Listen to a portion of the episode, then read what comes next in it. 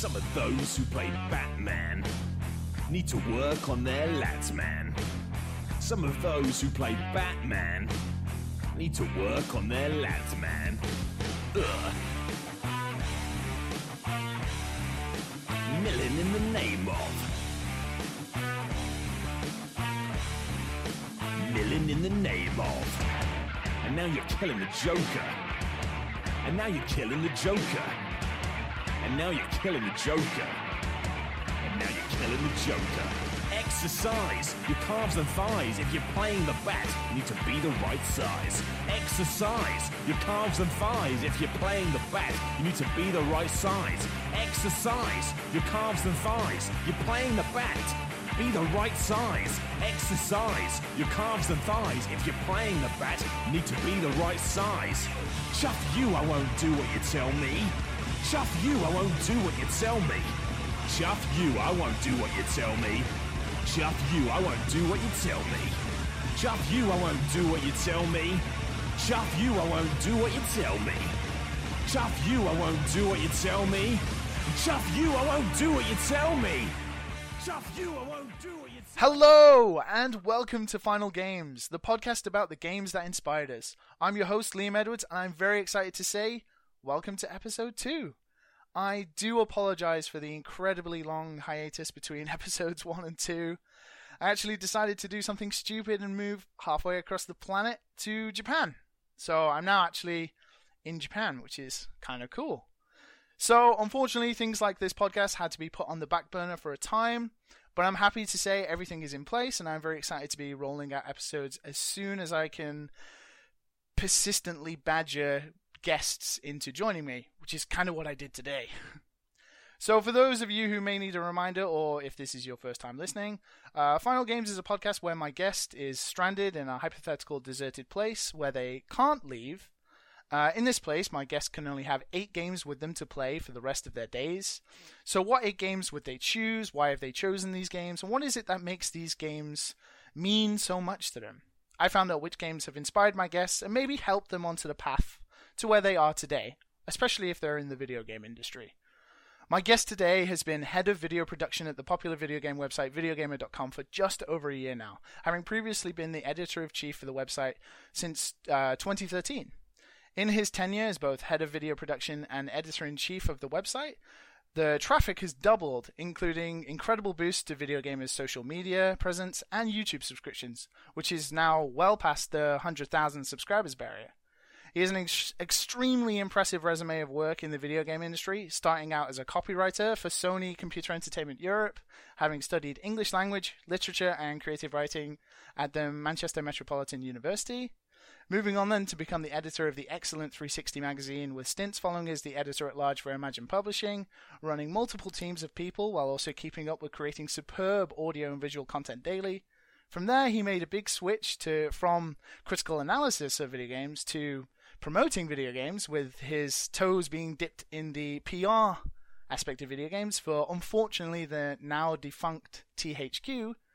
He has stirred up the industry, having created characters for the incredibly funny and clever Miller Report, which I absolutely adore. Alongside such talented folk as Steve Burns, David Scammell, Jim Trinca, and most recently Alice Bell. Playing the titular character, the truth seeker himself, Miller, he recently expanded his repertoire to include characters such as Jimmy Bob, the overly excited YouTube genius, and my personal favorite, the egotistical and deluded indie game developer Brian Krantz. He's won multiple awards and is an extremely talented veteran of the industry, and someone who I am extremely excited to be talking with today. Please welcome Mr. Simon Miller. Hello. That intro was that was well too nice. To that was way too a bigger intro for something. You should have just said, "Here's some schlub." That I've got on my podcast. His name's Simon Miller. If you want to look him up, he's somewhere on the internet. Well, Thank you, man. That was very kind of you. That was that was the best intro I've ever had. Well- thank you so much. you obviously deserve it because this is your resume, uh, ripped straight from your LinkedIn page, unfortunately. Is that where it's from, right? There you go.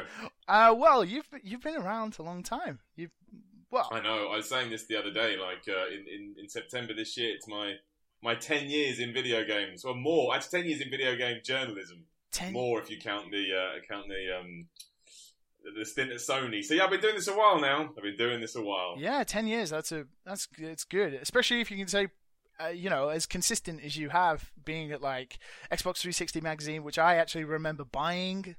Um, yes. You know, going to Imagine Publishing, you know, the guys who run big publications.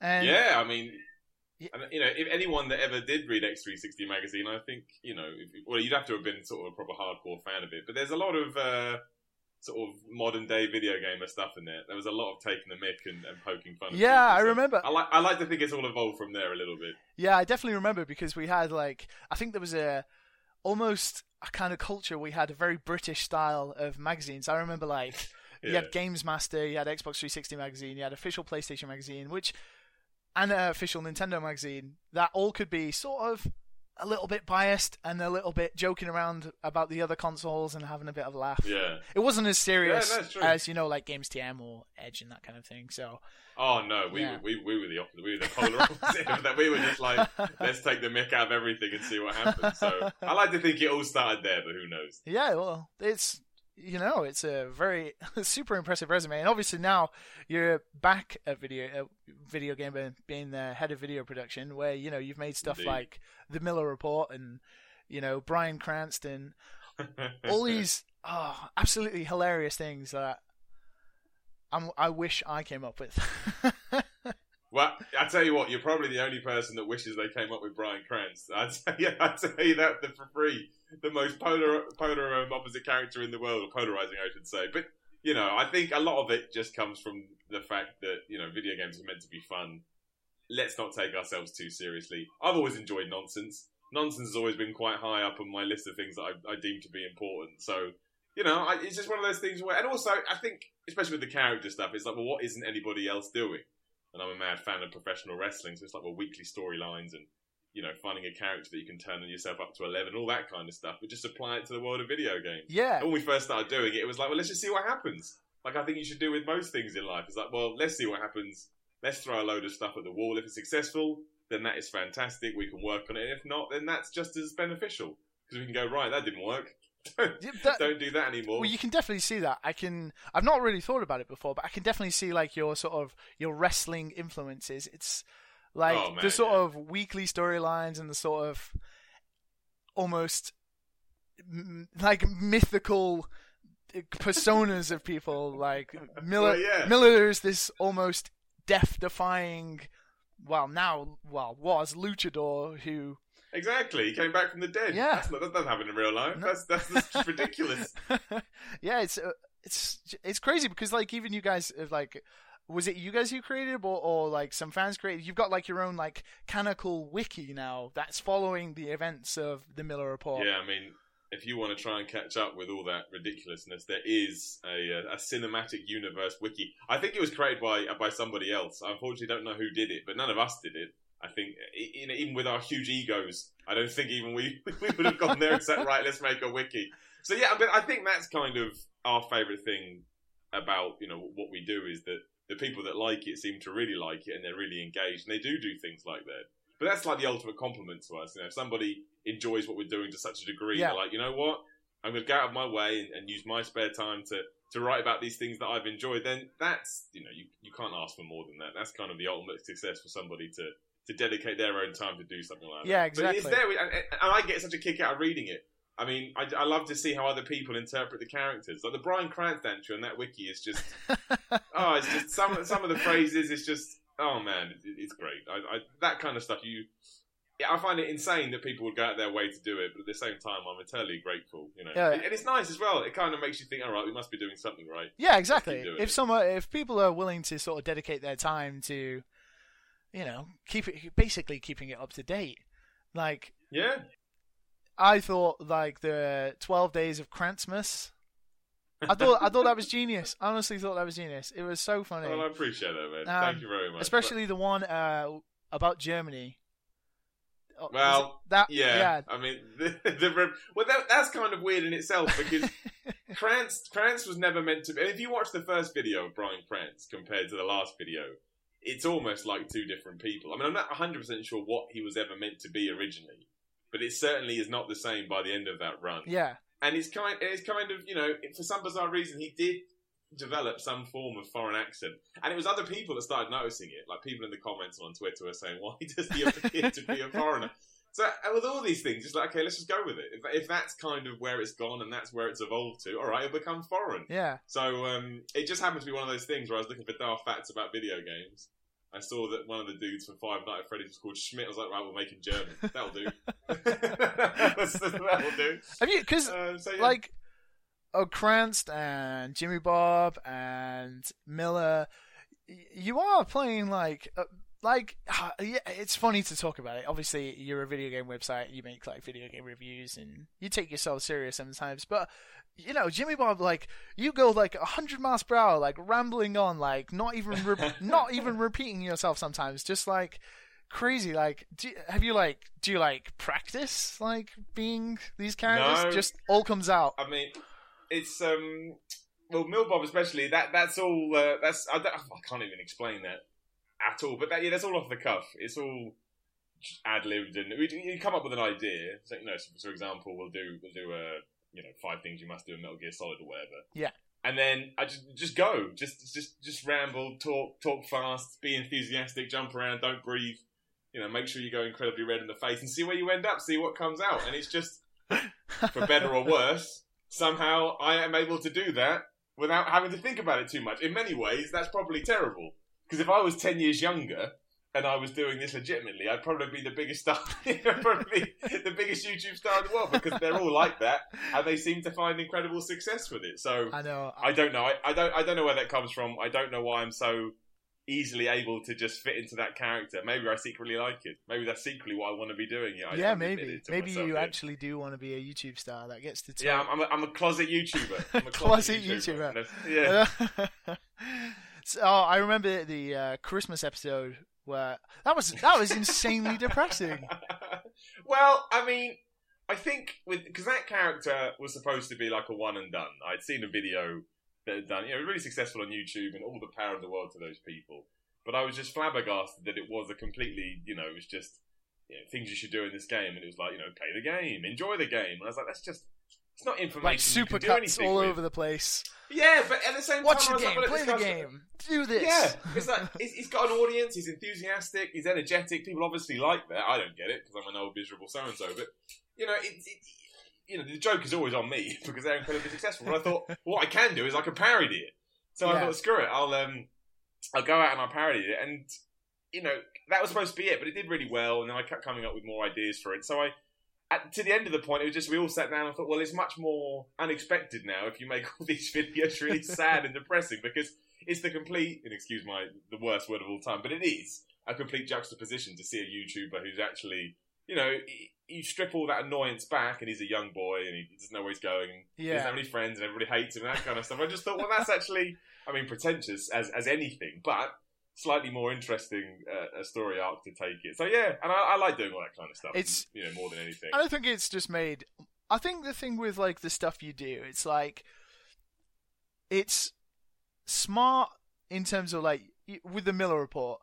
It's really funny, but unless you had like Jim and Steve doing their characters, it wouldn't wouldn't work as much. And, and the same with like Jimmy Bob, like without like uh Jamie sat next to you Yeah. being a miserable sod. Well, that's it. I mean, it's like anything. It's you know, if you take any, I mean, take Seinfeld for, for lack of a better term, Yeah. which you know, which is my favorite sitcom ever. Okay. If it was just Jerry, if it was just Jerry Seinfeld, it's like this is still good. I'm Yeah. still enjoying it, and Jerry Seinfeld's a very funny man. But you know, you want the you know, you want the Kramers and the Georges Yeah. and the Elaines and all that kind of stuff because that is what makes it you know into a show almost Mm. and makes it more interesting. I mean, you can get away with doing the odd episode of just focusing on one person, Yeah. but you know, having a cast of characters that people can like and dislike, and you know, that, without a cast of characters, you can't do storylines either. So you've got to have, um, you know, you got to have somebody to play off. Yeah. And and kind of Brian Cranston, in a way, was you know was an attempt to say, well, let's see what we can do, you know, as just one character and stuff. But even then, after a while, like it's just more fun. It's more fun having someone to play off, having other characters there that you can interact with. I just think the best stuff comes from there. And everything that I like, you know, be it something like WWE or Seinfeld or anything like or Curb Your Enthusiasm, all the best moments come from when your main characters are playing off one another. Now, I'm not saying by any stretch of the imagination I think Video Gamer TV is of the level of a Seinfeld or Curb Your Enthusiasm, but as inspirations, I just think that kind of format works better where there's different characters, they Yeah. evolve a bit, they interact a bit, and you can kind of pick your favourites and, and take it from there. Yeah, I will. It's like it's really funny. It's obviously you're saying about like video gamer TV not being on the same level as Seinfeld. Recently, I've started to make my own videos, and I recently made a video about Fallout, and I, I, Yeah. I wanted to make a, like a Fallout skit. I had the idea for like a first person kind of skit, and I, I, I- it started out being serious to begin with. But then I'd been watching so much of the Miller Report that I thought, why not just make it funny? It's much more appealing that way. Yeah, and, and kind of my logic with it all has always been that video games, and not in a disparaging way, I mean this in the most positive way possible, they're toys. You know, they're games. They're something that they're supposed to entertain. Yeah, to have supposed fun. to get enjoyment from. Exactly. So never lose, you know, never lose sight of that. And I Yeah. think that, um, yeah, there's a time to be serious. Like if you're trying to review a game and Yeah. And people's money are at stake, then yeah, yeah, which which, which you guys do do. You do yeah, separate exactly.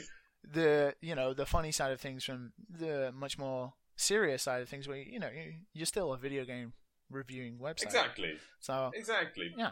But with the with the other stuff, it's like games are meant to be fun.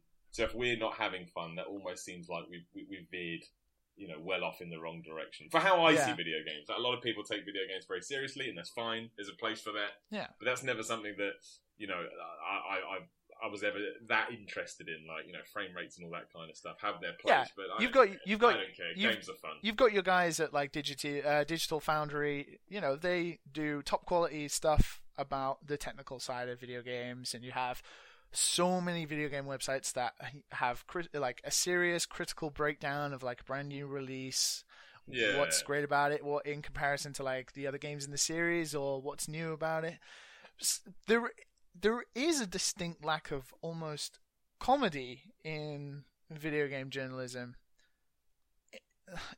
I, I, I, I mean, I think so.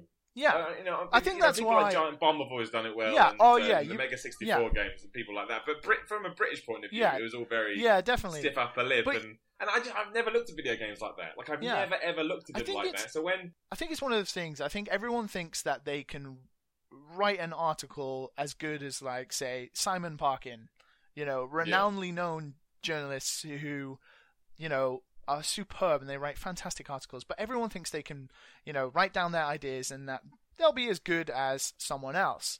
But when it comes to like guys like Mega 64 and Giant Bomb, I think because those guys are really, they are really funny guys people are kind of scared to almost step into that territory in case of getting sort of. yeah, maybe But whereas you guys, you know, it, you've done it and it works. it works. It is Well, superb. it, it could have very easily died on its ass as well. It could have. I think that's the thing I, I Yeah. always say as well is that just take the risk. If you fail, who cares? I mean, Yeah. yeah, you, you know, you'll feel a little bit sorry for yourself for a while, but it, look, failing is. I'm going to sound like one of those motivational positivity speakers now, but if you fail, that's as good as information, if not better information, than succeeding because you can cross that off your list and go, right, that doesn't work. yeah. Next It thing. bruises your ego for a bit, but who cares? Yeah. I mean, I, it's, it's just it's it's it's fun. I know. So let's have fun and see what. and I think especially on the internet, you always kind of feel like you're half failing anyway because of because you've got so many negative comments usually. Even Yeah. if you create literally the best thing in the world, there's someone out there who thinks someone's going to hate it. someone thinks it's a pile of shit. So Exactly. I'll I'll share the uh, the login details for Brian Krantz Twitter with everyone, and you can all go through the, the tweets he gets on a daily basis. But I love all that. I love all that. The point is, even that character who is, like I say, incredibly polar- polarizing, yeah, gets a reaction out of someone, Yeah. and I think getting a reaction out of someone is ten times more important than people being nonchalant to it or being like, Yeah. ah, I don't really care. You make people care. You make them buy in, even on a negative side Yeah. of thing. Like you're doing, you're doing something right. yeah. Well, you're doing something that people are paying Well, I hope attention so to. anyway. Yeah, Exactly. I hope so. I hope so. Well- So, fingers crossed. yeah. Well, I really enjoy it, and I think it's absolutely su- superb. So being able to speak to you Thank you. today is is really, really, really cool. So, that's very kind. so to sort of go back onto the, your serious side of things, Mr. Simon Miller. Yeah. We have eight games uh, that you have given me that we're going to talk about today. These are the eight games that you would have with you for, unfortunately, the rest of your days as you sat stranded in your hypothetical desert, deserted place. I almost, Yeah. Wh- What would you prefer, like a beach or like a spaceship in space? What what kind of hypothetical deserted place would you prefer to be playing these video games? Well, let, us go with the beach. I don't want Yeah. to go into space. Yeah, it's- space. I'm not. I'm not a space guy. Yeah. I don't want to go to space. Okay. So let, us say a beach. Okay, so the uh, first game today we're going to talk about, um, I know is from a franchise that you absolutely adore. Indeed. Yeah, so we're going to listen to some music from this game and then we're going to talk about it. Okay.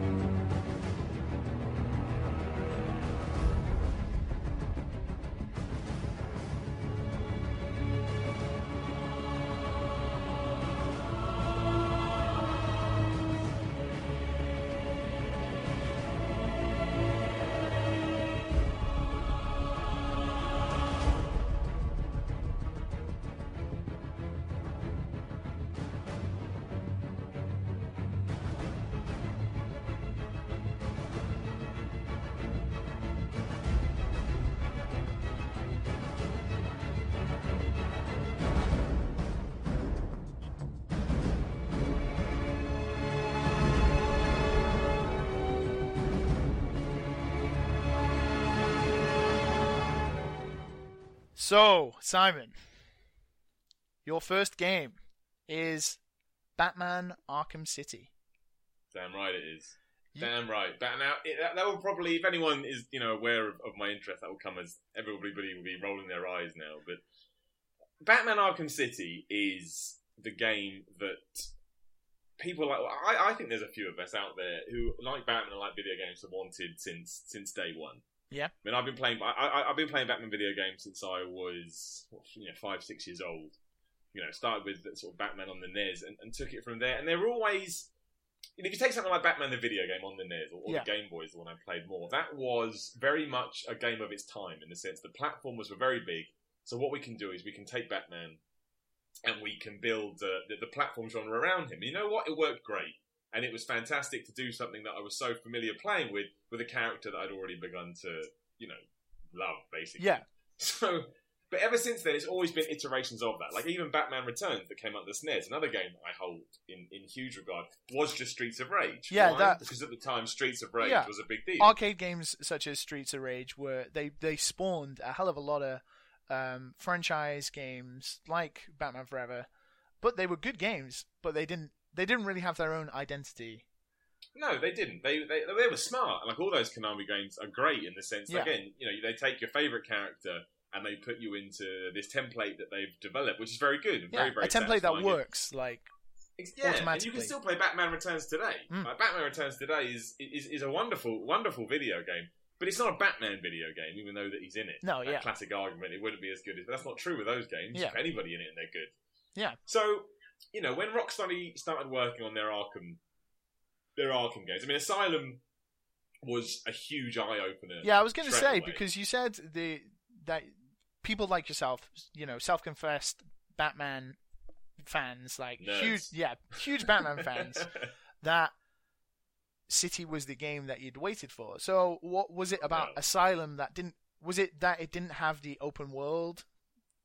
Hundred percent. I Yeah. mean, that, that you just hit the nail on the head. Asylum is a great video game, but and a lot of people disagree. I know this is an argument that goes on and will be happening right now. People will be going, "No, no, Asylum was the better game," and it, it, you could argue that it was the better video game.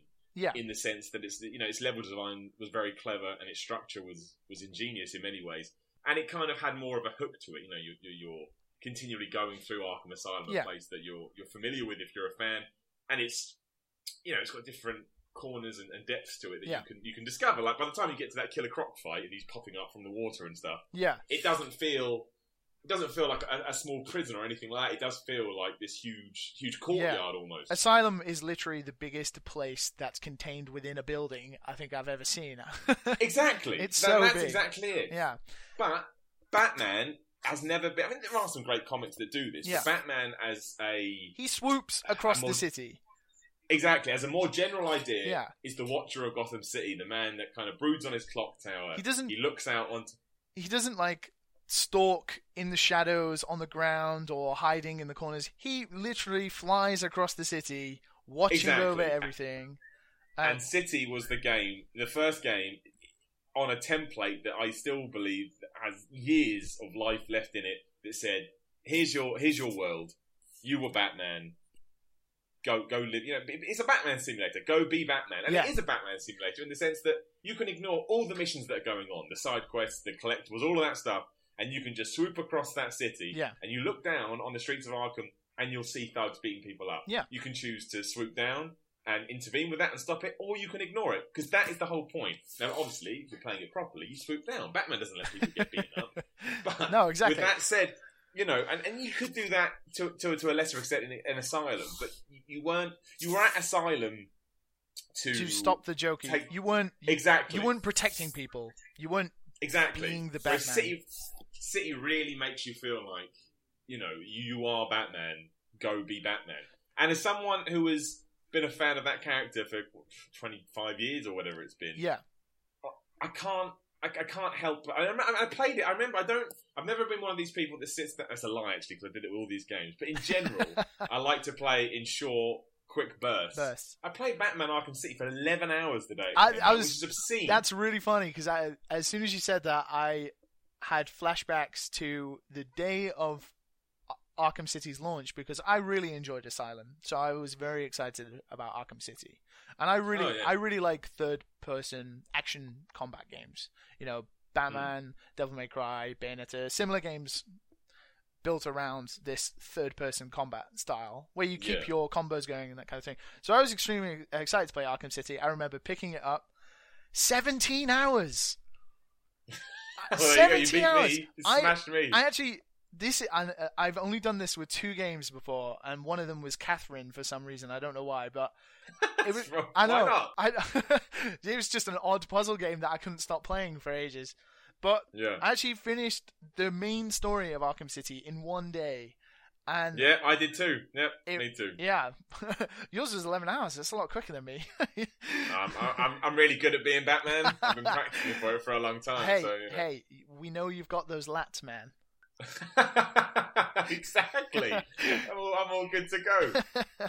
yeah, so But when you mentioned, Yeah, so go on, man. No, no, I was just gonna say, yeah, I remember, I, I loved it, and I remember the contrast between being in Asylum and to and City was this huge open world where you could float between buildings, and like you said, you could stop people from getting beaten up by you know the Joker's thugs and stuff like that. Uh, and it it was it was amazing. You got you got to really be the Batman. Exactly, and you mentioned the combat mechanic as well, and that's kind of because a lot of people would go, "Well, why do you, you know, why do you want this game from a, on a desert island?" And the combat mechanic to me is the real thing that keeps those games interesting long after you may kind of be done with missions and whatnot, because it's so satisfying and it's so Yeah. therapeutic. I mean, it's probably better in Arkham Knight, but you know, Arkham City came first, and I think Mm. it's it's just something special about City and. I can keep going back to that combat mechanic. I can keep going back to those challenge rooms. I'm not necessarily very good at it, Yeah, but it always piques my interest and it always makes me want to get better at it. And more importantly, it's always enjoyable. Yeah. It's never ever worn out its welcome. And I No. think that's, I that's huge absolutely testament to what agree. I absolutely agree because I think one of the amazing things about the Rocksteady Batman games is after like I I was one who didn't really care for the Riddler trophy stuff. I know a lot of people got very excited about that and they actually really Yeah. enjoyed it. I didn't.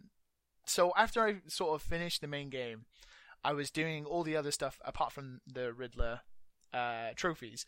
But the thing I kept going back to was the the challenge rooms and trying to get Mm. the like highest combos with like not even the the fact that you got to be Batman, but you get to be Robin, and you get to be it. all yeah, these different you- characters, you get- and they yeah. all have different variety. Like they built these characters with different movesets, different weapons, and like different variations, and you only get to use them in this small set. But there's so much detail, and it's so much fun to Mm. try variations with them.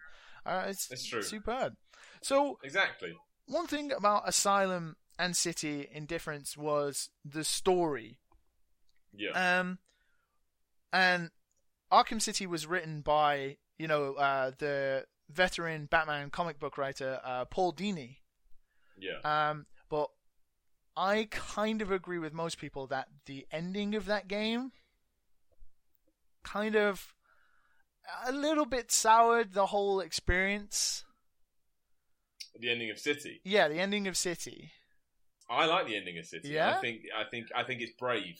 Yeah. That's a weird word to use in relation To- to. Are we allowed to? Spo- I I don't know what the rule with spoilers is anymore because uh, I don't care about this- spoilers. But This is a podcast about why you love these games, and if you love the game Right, so- because of the ending, then people well, I have to I, deal I, with I just I just think that it. it I, oh, I- anything, I'm just mumbling now, but anytime a game finishes, I want to be left feeling like it had an impact on me some way. Especially a game like Arkham City, because you're playing that game for 20 hours plus. Yeah. So by that point, there's only a few things that it can really do that are going to make you go, yes. Because a lot of the time, you know, the uh, that classic saying, the journey can be tainted by what happens when you get to the destination. I mean, Yeah. that was the problem everybody had with Bioshock, for example. Terrible last boss, and now it kind of, you know, makes me makes me upset about the whole thing. with, Ar- with Arkham City, I just think that ending of Batman carrying the Joker in his arms. Yeah. Okay, that character- bit I will agree was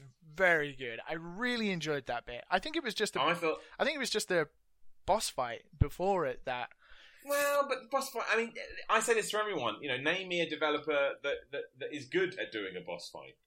it's just like I don't think boss fight. There's a few that do it very well. Capcom for one, but yeah. other well, than that, it's it's boss funny. fights don't need to exist. I was actually speaking with someone about the other day about how we've sort of we've sort of moved on and completely forgotten about like the Yeah. idea games used to work before where you would play through a, a whole level or a stage that had a theme like you'd play in Mega Man and you'd have like a certain theme or you'd play in Zelda you'd have like a certain theme whether it be like fire or water or Hmm. anything. And then you would have a boss at the end to symbolize the end of the stage whereas yeah, now you've got all these different video games where you can where you start and you don't go in a straight line. You can literally go wherever you want.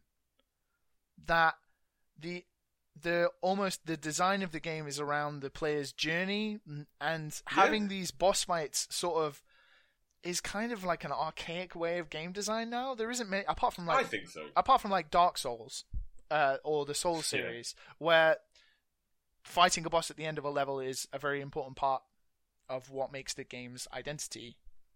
Yeah, exactly. I think a lot of people it have lost- that experience. People have lost. I think the last game I remember where boss fights were sort of a big deal, and it, it kind of dawned on me that we were sort of seeing less and less games with bosses being an end of level thing was Resident Evil 4.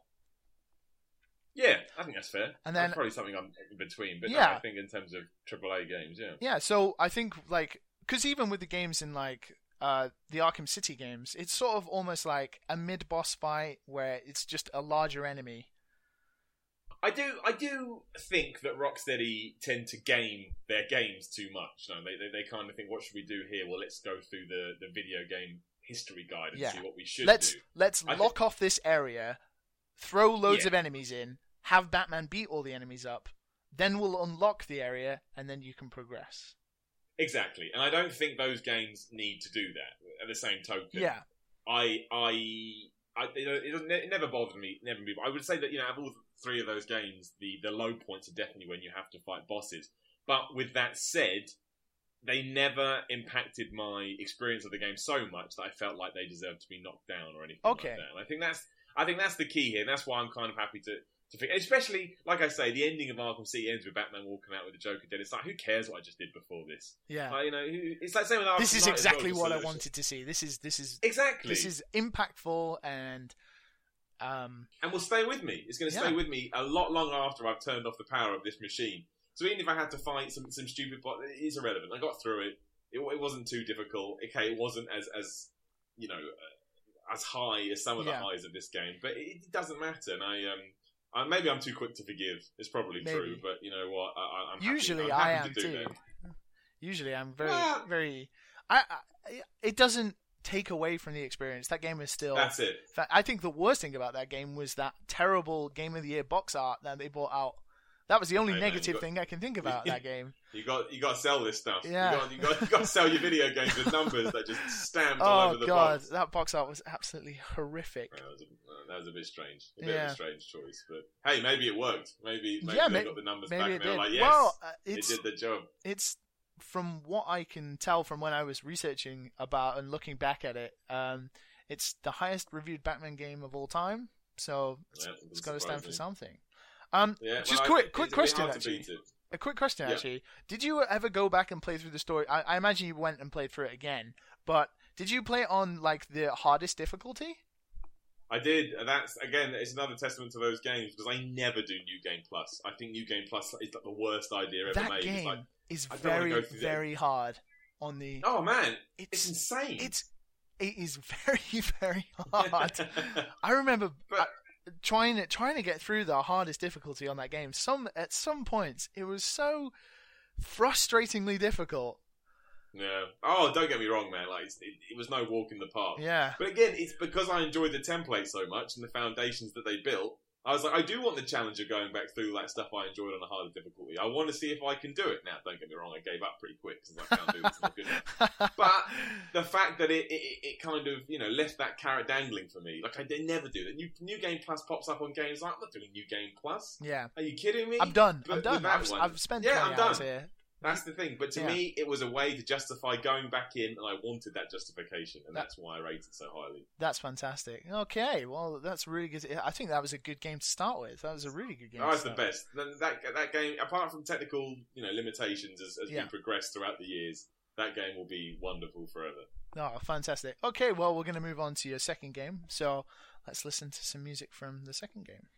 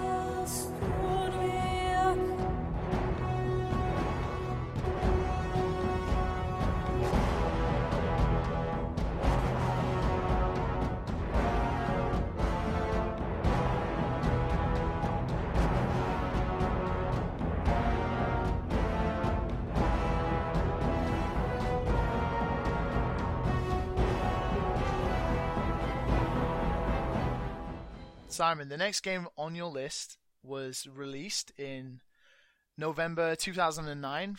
Um, it's developed by BioWare, and it was Damn it was the first in its series.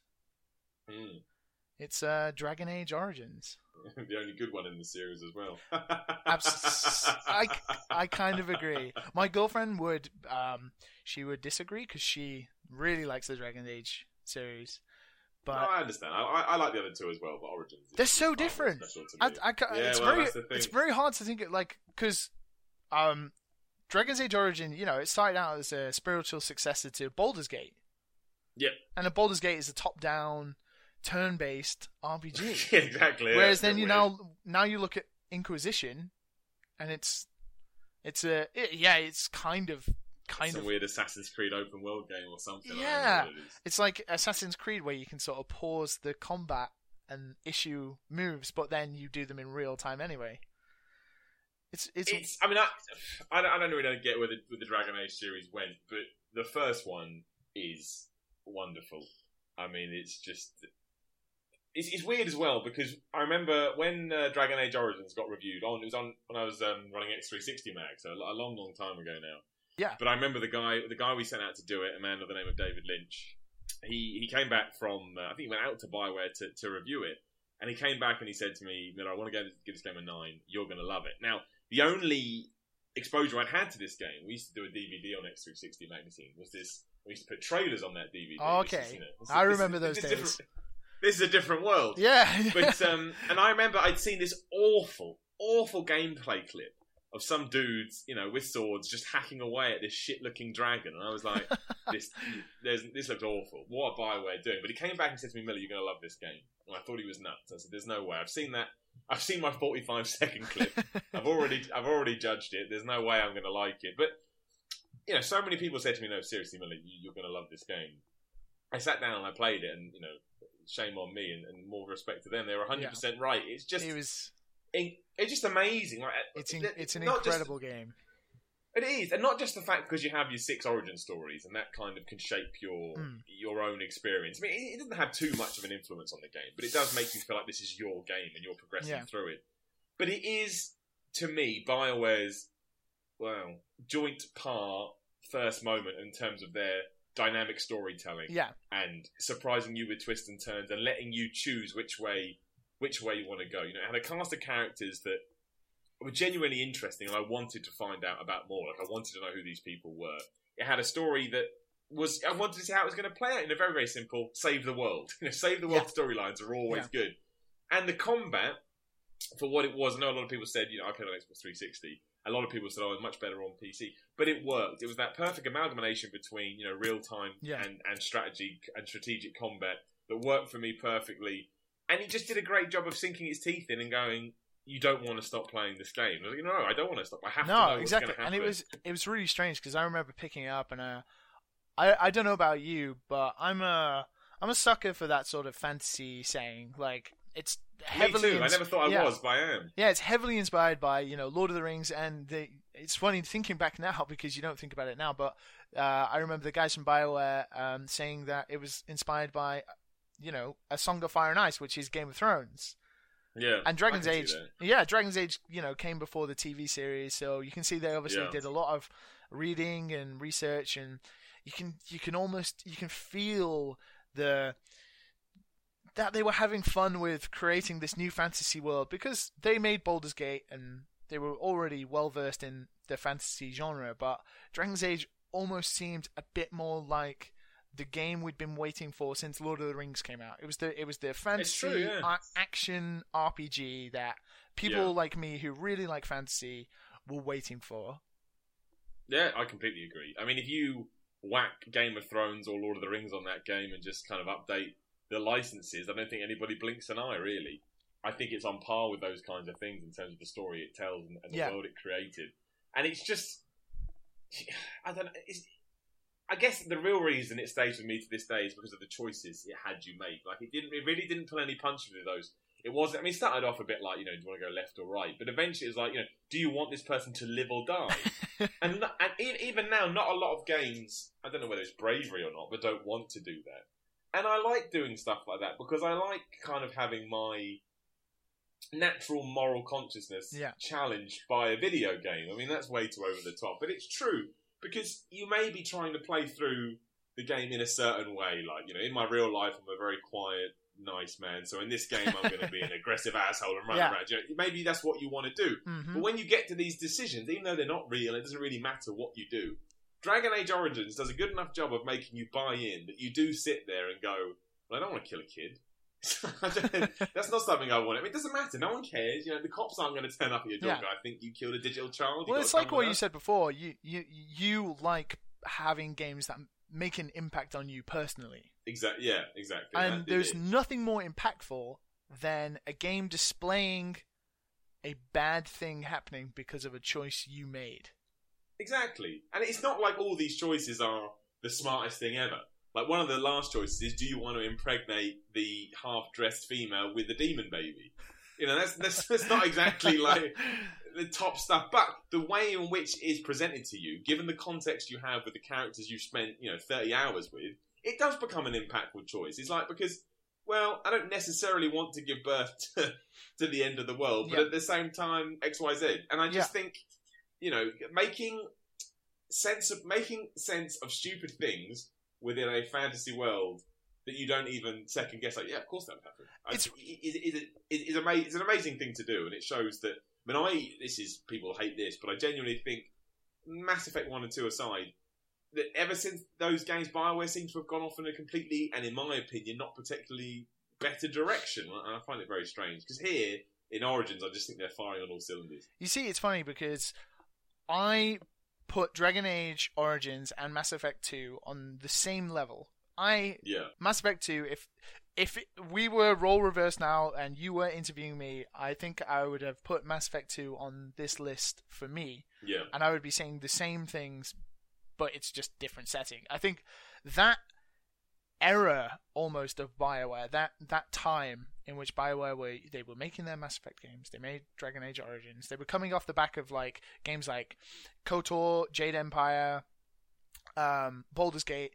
They they'd they'd already made fantastic games, and they were you Yeah. know a relatively they they've been around for a long time, but they were a relatively young studio.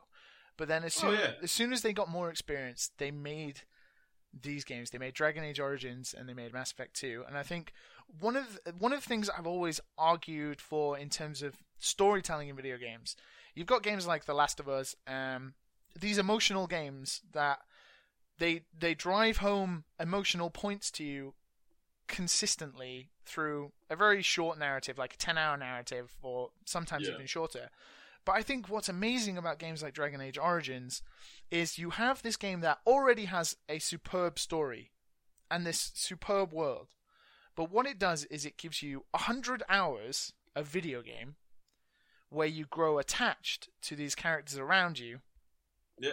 And then it asks you to do either horrible things to impact those characters things where the person you've who and the funny thing about video game is we always root for the characters who help us out the most. That one character that gets like a critical hit on a boss when you've got no life left or that Yeah. one guy that survives until the end and gets you through it you you have a fourth wall connection with these characters. Not in terms of story but like in the gameplay as well.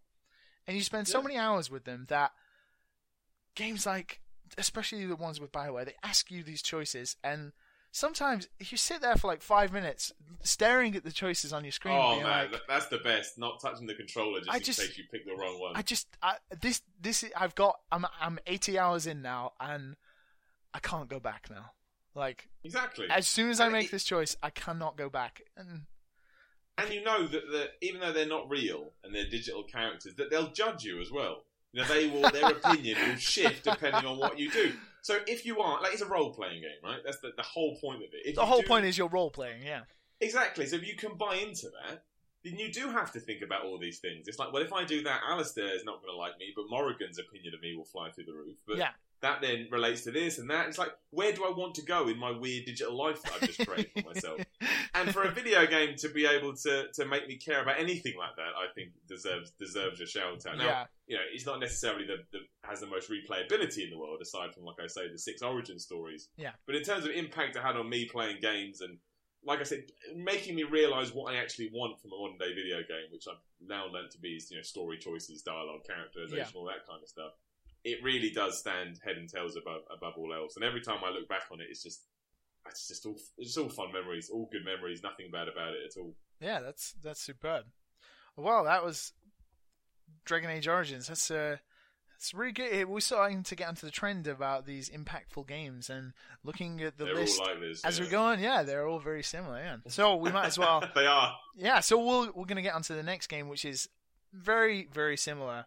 It's a, an RPG as well. Um, Indeed. so yeah, so we're gonna listen to some music from that too.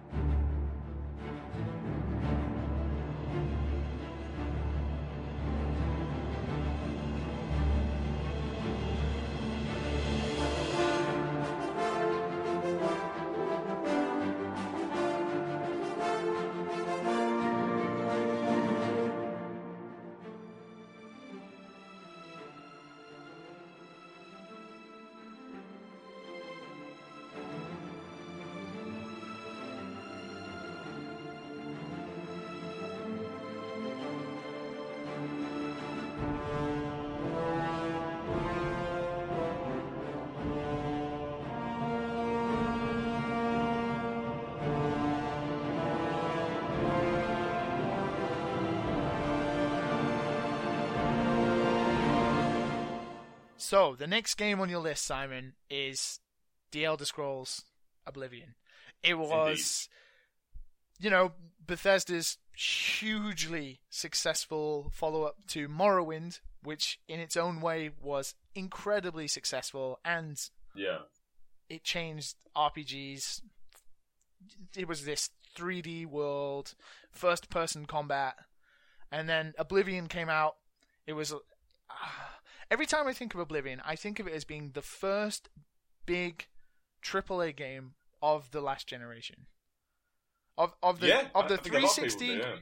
of the 360 and the PS3 generation, that when I think of Oblivion, I think of it as being. I, I forget that it wasn't a launch title with the Xbox 360. A- Yeah. A, lot of people get that confused. I think because they think it came out. It came out what five months after the Xbox 360. I guess it launched? came out within the launch window. You could argue. Yeah, yeah it, like it came. It came later. out within the launch window. It came out before the PS3 came out, so it was. Yeah, It was definitely in that time, you know. And it follows this the player's story as they try and stop that uh, the mythical dawn cult from opening the gates to oblivion, like the realm of oblivion.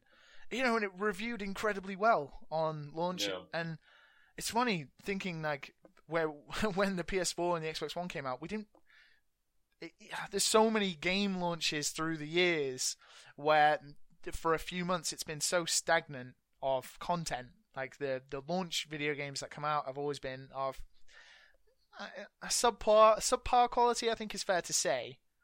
Yeah. You know, you've got your Wii Sports and your sort of, you know, your your Kinect games and that kind of thing recently, but Oblivion was huge. It was absolutely Oh, man. huge. in, literally as well. Yeah, absolutely. the, the, the world Yeah. insane.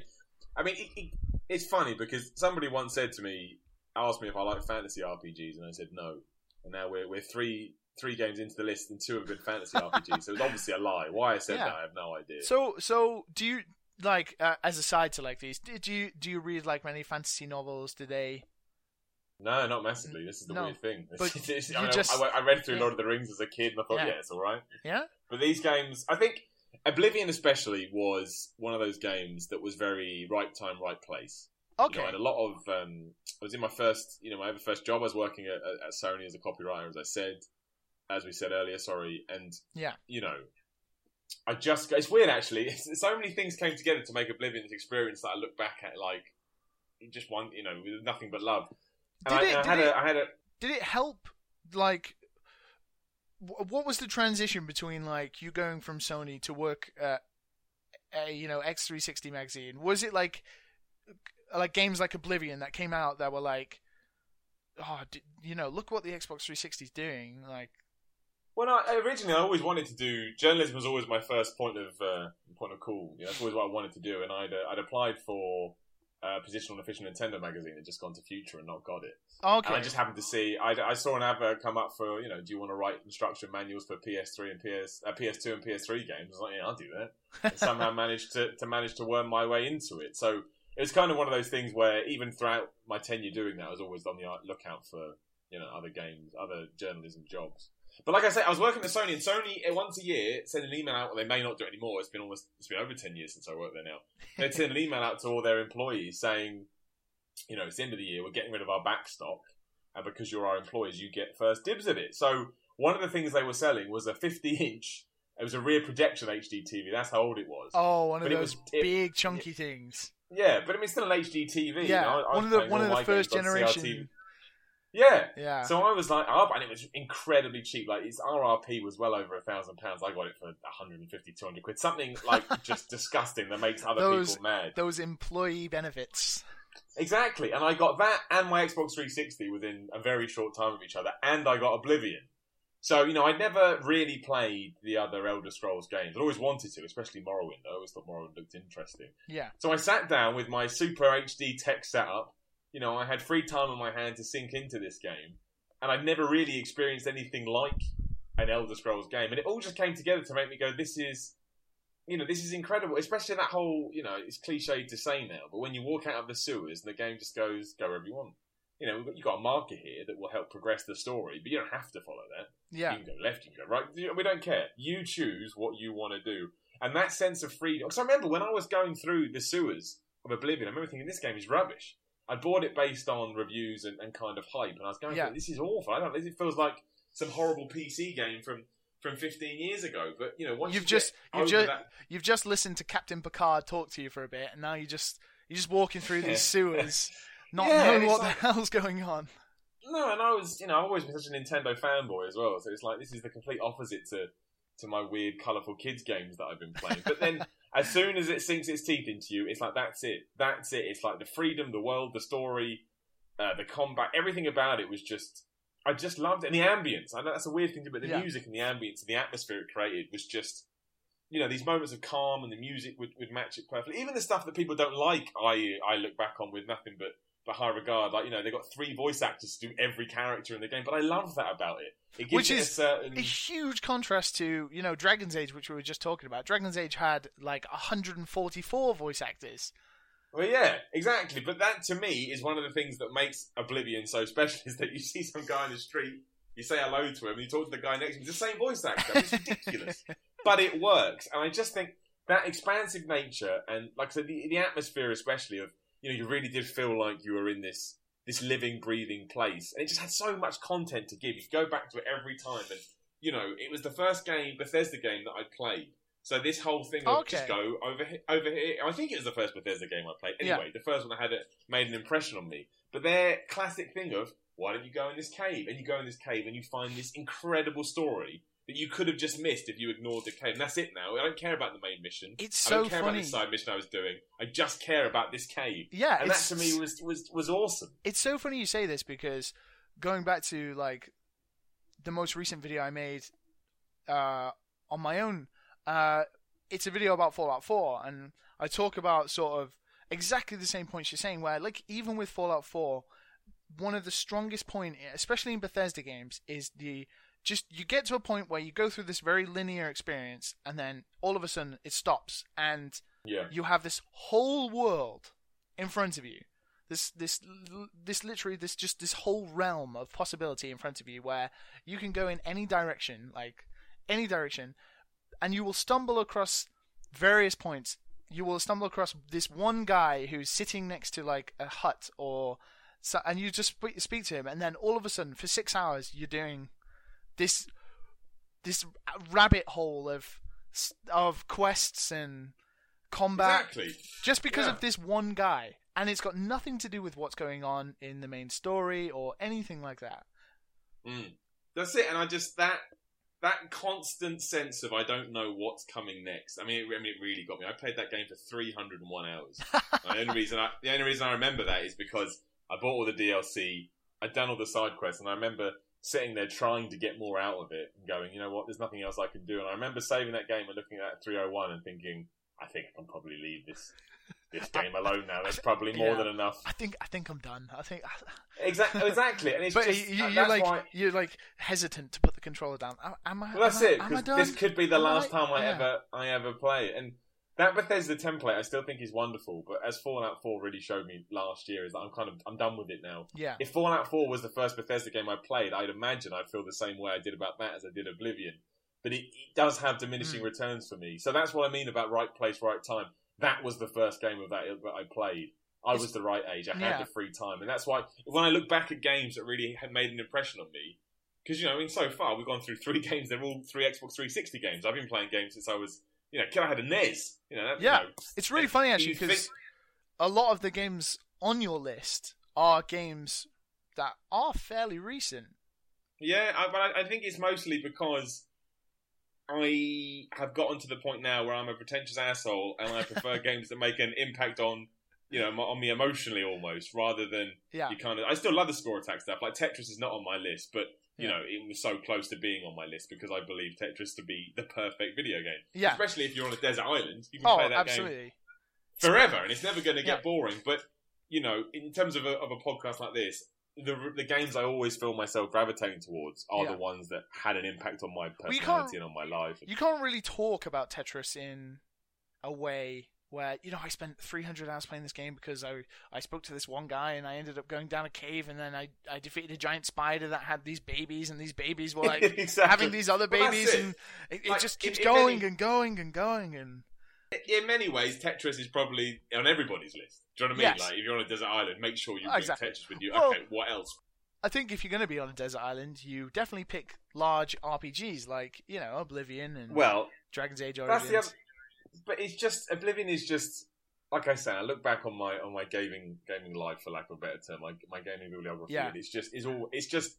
I remember it with nothing but nothing but fondness. That's And I just- fantastic. I just, and I remember that's kind of when I've always liked games, but maybe at that point I kind of had a lull with them. Nothing was really was really clicking with me, and that game, Yeah. you know, it completely justified my purchase of my Xbox 360, and I was just like, this is, you know, I'm never ever gonna.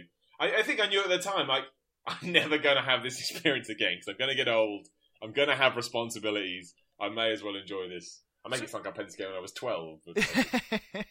So, what did you, as a quickly tangent, what did you think of Skyrim then? Because obviously, Skyrim came off on the back of Oblivion, and yeah, Fallout 3 had come in between both of them. And I remember I've obviously I've played video games all my life and I've followed video game news and whatever very closely for a large part of my life and I don't remember anything being more hyped up than Skyrim at the time. Mainly Yeah, no, due just mainly due to how successful Oblivion was. So Yeah. how did you feel about Skyrim then? I liked Skyrim. I thought it was good, but I, I liked Fallout 3 more, and I liked Oblivion more than that because by the time Skyrim came out, you know, I mean, I played, like I say, I played Oblivion for 301 hours. I think I put over 100 hours into Fallout. Yeah, so when Fallout I 3 started was playing, Fallout 3 was, Oh, was my my Oblivion. It was I think it was a lot of people's, yeah. yeah, I I played Oblivion, but I didn't own a copy, so I wasn't able to sink into it like I did with Fallout 3. And then when I played Fallout 3, it was like this whole like, oh my god, where has this game been all my life?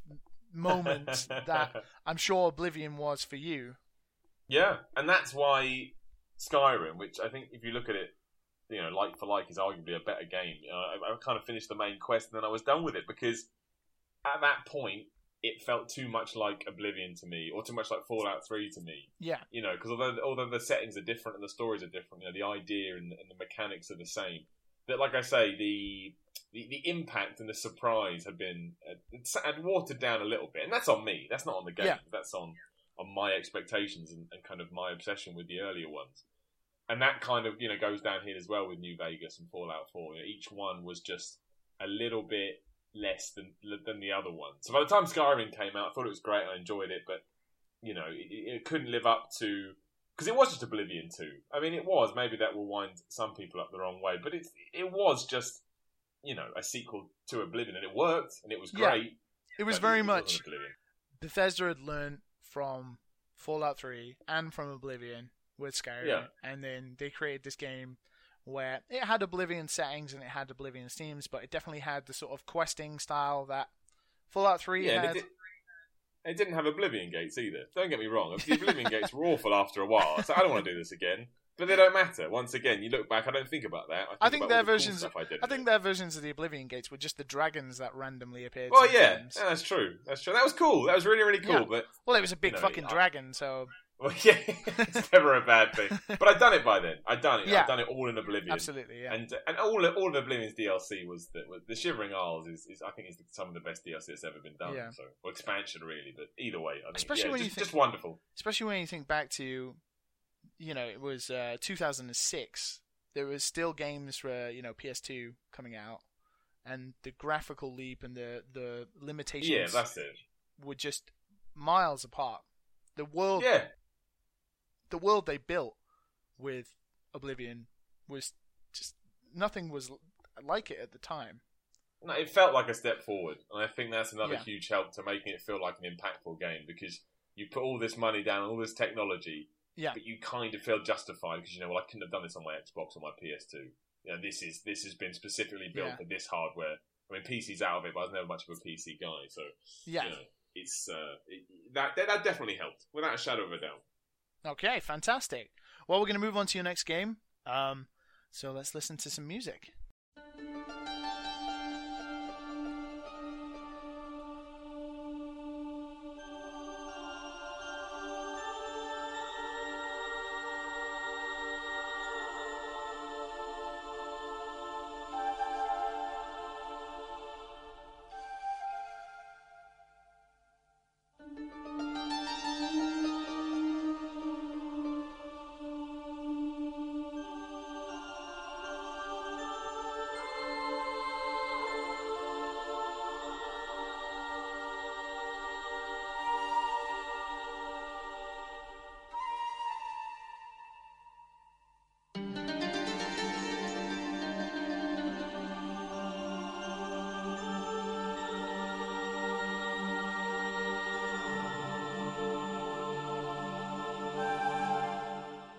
Okay, so the next game on your list is a game that, personally for me, means a lot as well.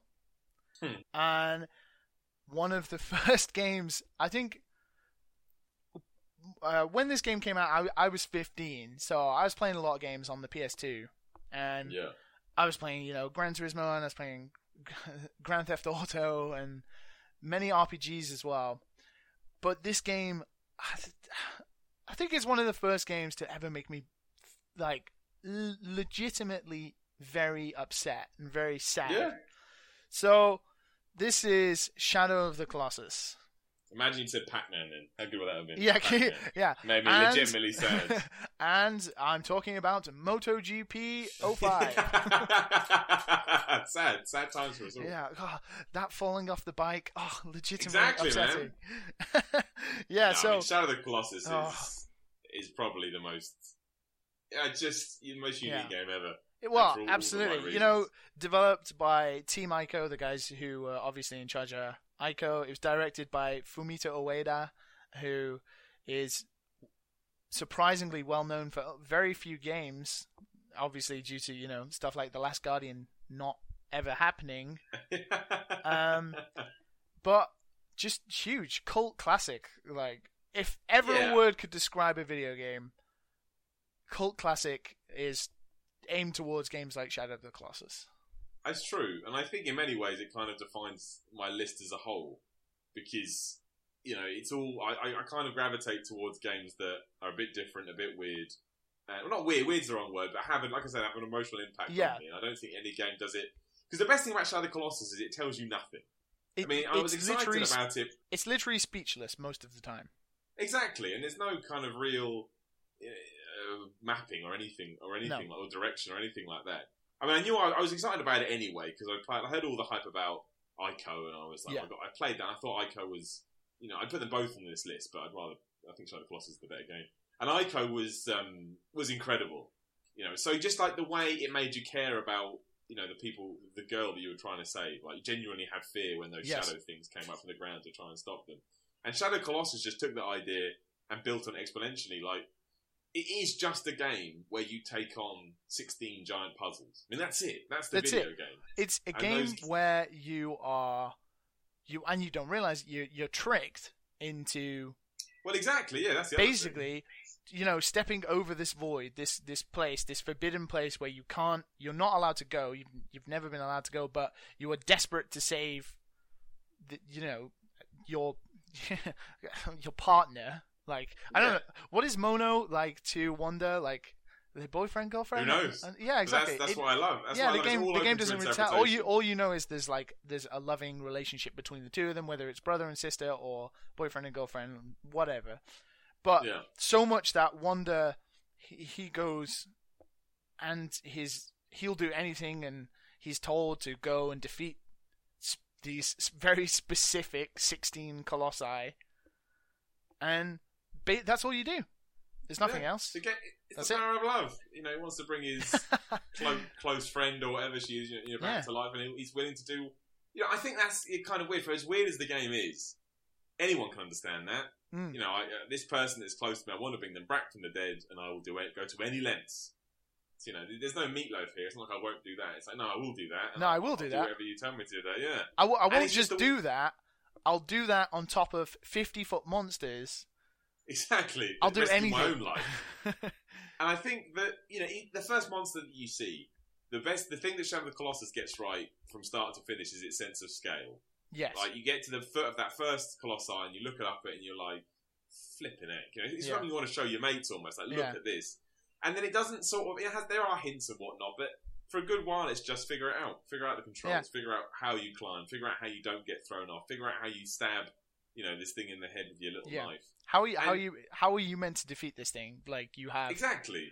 a sword, uh, a bow and arrow. Eventually, that's it. Like That's it. That's and that's it. You don't. It's not do- like it, um, it never it never it never gives you any help text or anything that says, "Hey, look, there's a big giant spot on the top of its head. Like stab Yeah, this just and you win. up. Yeah, exactly. It's- It's, very Figure it out." visual.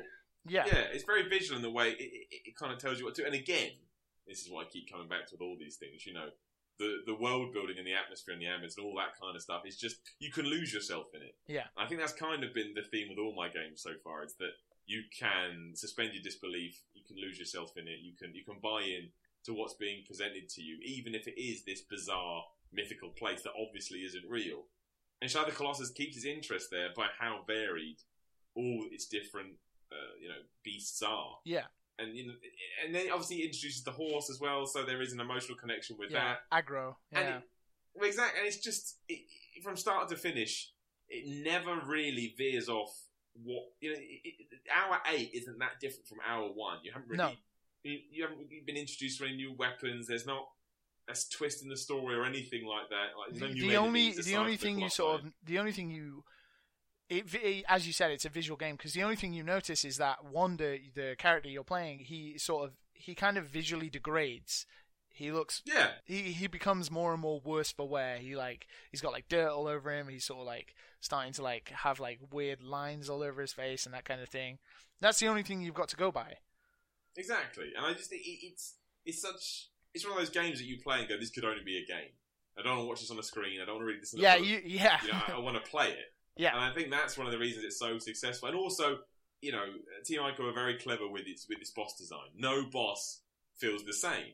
Yeah. And it's, they're not really bosses either because a boss is also a platforming section, or it's also some weird race. So it's also They're like- some they're like this they're like an, a living embodiment of video game design they're they are yeah, they're, they're- levels. they're a living level they they're a boss fight they're combat sections they're platforming sections all into this one giant huge monster Yeah, and it just you know you could give that template to anybody else, and they Yeah. would not have done it as successfully as these guys. And you know, it's a game you can still play today. Yeah, it's a bit. It's a did you did you play are over the did, did you play the HD remake that came out yeah, on the yeah, PlayStation yeah. 3 No, I went, I went back to it. Yeah, Yeah. I thought you know it's, it's just as good as I remember. Yeah. I think that's one of the other reasons why I love it so much. 'Cause It's I- like, yeah, you got, to get used to the controls, but you get used to them after a while. Yeah, fine. exactly. Because I remember, it's really funny because once once you've played it, it's it's it's very easy to go back and like play through it again because it, it never really deviates it's from as you said from like the first Colossus to like the last Colossus. It's always it's always the same. And I remember I remember playing the HD version. Uh, strangely enough, for the first time at uh, the Eurogamer Expo in like 2011 or something, a long time ago, and I just remember picking it up and just remembering everything and just Yeah. standing there and taking on the first colossi and being wildly upset all over again. The the needless killing of these wonderful monsters just because of this trick or and this story is it still sticks. Yeah, like as you said, it sticks with you. And it's the music as well. I think Oh, it's really an, an unsung part of that game. Is Yes. the music ties in so well to everything that you're doing, and you know. It always sounds ridiculous, but it's true. Music is the best thing at making you feel emotional. That kind of Absolutely. stuff used in the right way, and that game does it perfectly. I mean, Yes. it's it's if someone said review it now, I'd say oh, it gets a ten. You know, it's, it's, one, it's one of those games that you know some games maybe I've scored would lose points over the years as you look back and kind of reevaluate things, but it's just a, it's so unique and it's so different, and yet it still works on the way Yeah. you expect a video game to work. That yeah, Mhm. it's, it's it's it's it's brilliant. And if if you're listening to this and you never played it, go go and play it. Yes, absolutely. I can't believe you. I can't believe you you, haven't played it, love it. but yeah. Yeah, but you may you may not love it, but you'll get something out of it. Like it's It- it's just it's so unique and different that I, I can't speak highly of it enough. if you haven't played it and you look at it now, there is no game between now and then that is anything really like it. We're seeing more and more indie games now um, that are hitting on this sort of story game thing. Like, not in the same way as Shadow of the Colossus. We're seeing, like, m- most recently, especially at the time of recording, there's a game coming out now called That Dragon Cancer.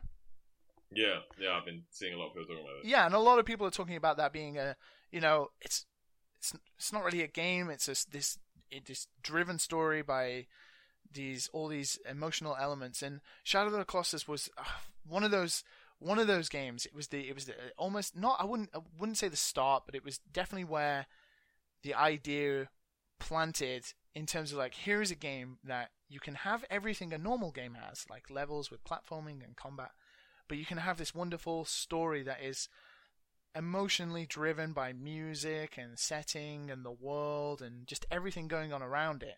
That Yeah. between the release of Shadow of the Colossus and now, there has there hasn't really been anything like it. No, I don't think there ever will be either. Even I still don't know much about this other game, but I think that's Team Ico's. You know, because they've proven it twice. Yeah, They did it once with Ico, and they did it against other Colossus. I believe if the Last Guardian ever does come out, it will have the same impact. You know, they've kind of established a niche, and they know what they're good at. And you can try and replicate it, but you'll never Yes. get it quite as good. well, that's the Um, thing. That's what's that- going to be interesting about the Last Guardian because that game has obviously been in development hell for so long.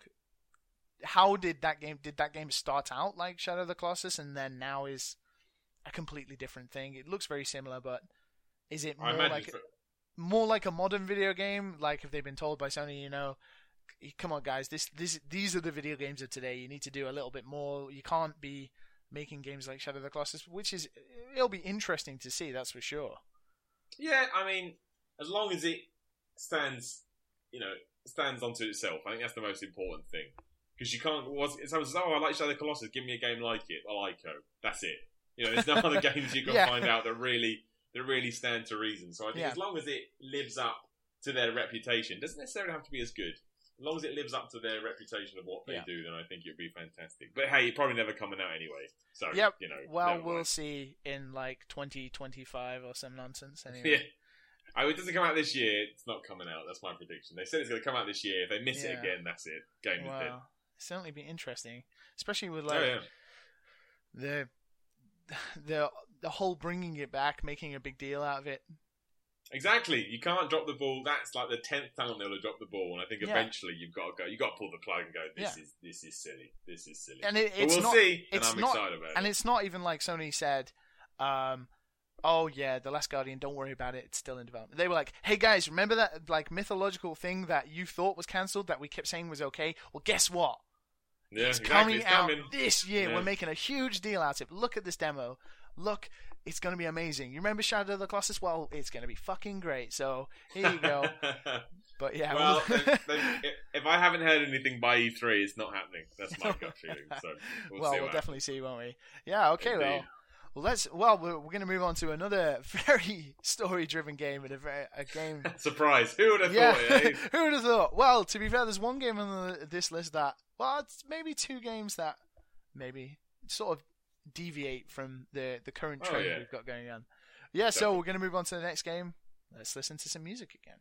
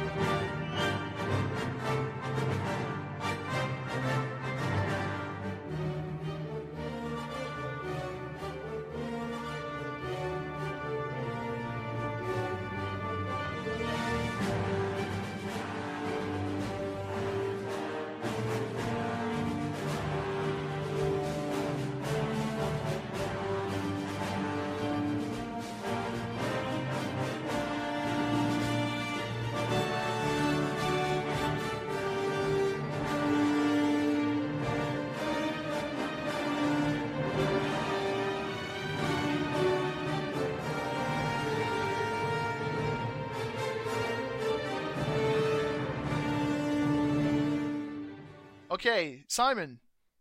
This is your second Bioware game. It is, and I mean, in many ways, it's for the same reason as, Yeah. as, as Dragon Age. But It's you know, Knights of the and the weird thing is as well is I'm not that. I mean, I, I'm a Star Wars fan. I like Star Wars, yeah. but I'm not a super Star Wars fan. Okay, yeah. So, So, it's, bit- a bit weird that this game is on the list. Yeah, so it's Knights of the Old Republic. One of BioWare's. It's really weird because when people think of BioWare now, they definitely think of Mass Effect and Dragon Age first, Yeah, I think. But p- uh, I know I know so many people when I ask them, "What's your favorite game?" They're like KOTOR. Knights yeah, of the Old Republic. I- well, it's the perfect Star Wars game. It mean, is. I- I- it absolutely I- I- is. And like I say, I'm not the biggest Star Wars fan, but I am a Star Wars fan. And you know, and I like lightsabers, and I like the Force, and I like the Sith, Yeah. and I like the, I like all of that stuff. Yes. And this game took all of that, Yep. built its own story, Yep. you know, it built this entire Star Wars universe. So you know, if you if you do watch the movies and all that kind of stuff, makes you feel like you're kind of special. Like, oh, I know what they're referencing. You know, this Yeah. is done. This is done just for me, even though Yeah. there's millions of other people thinking the same thing. Yeah. And the reason, I mean, it is just. I mean, well, the other way around. Dragon Age is just Star Wars fantasy, and vice versa. You know, it's, it's, it's the same game in many ways. Like, there's not really that much of a difference, but the story is so good. Again, we're going through the same tick boxes, but the characters are so relatable. And with KOTOR, and the reason I always put it in these lists, and I know it's, it's so cliched now, but who cares? Is the twist of that game is so clever and is so well masked and It is- changes, you know, changes the latter half of that game to such a degree.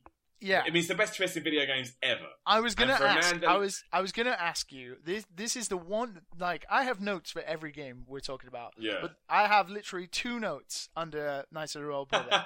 One was about- One was about the the combat because the combat was very interesting. In, in it. it was like a D and D style combat that you could pause and customize.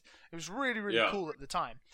And the other point was the twist. The twist of that game is one of the greatest video game twists ever. Like I think, I think it's the best. I, I I put it above Bioshock, which is the other one that usually gets thrown into that Yeah. conversation. So- because for anyone who's listening, we're we're gonna, we're definitely going to talk about it.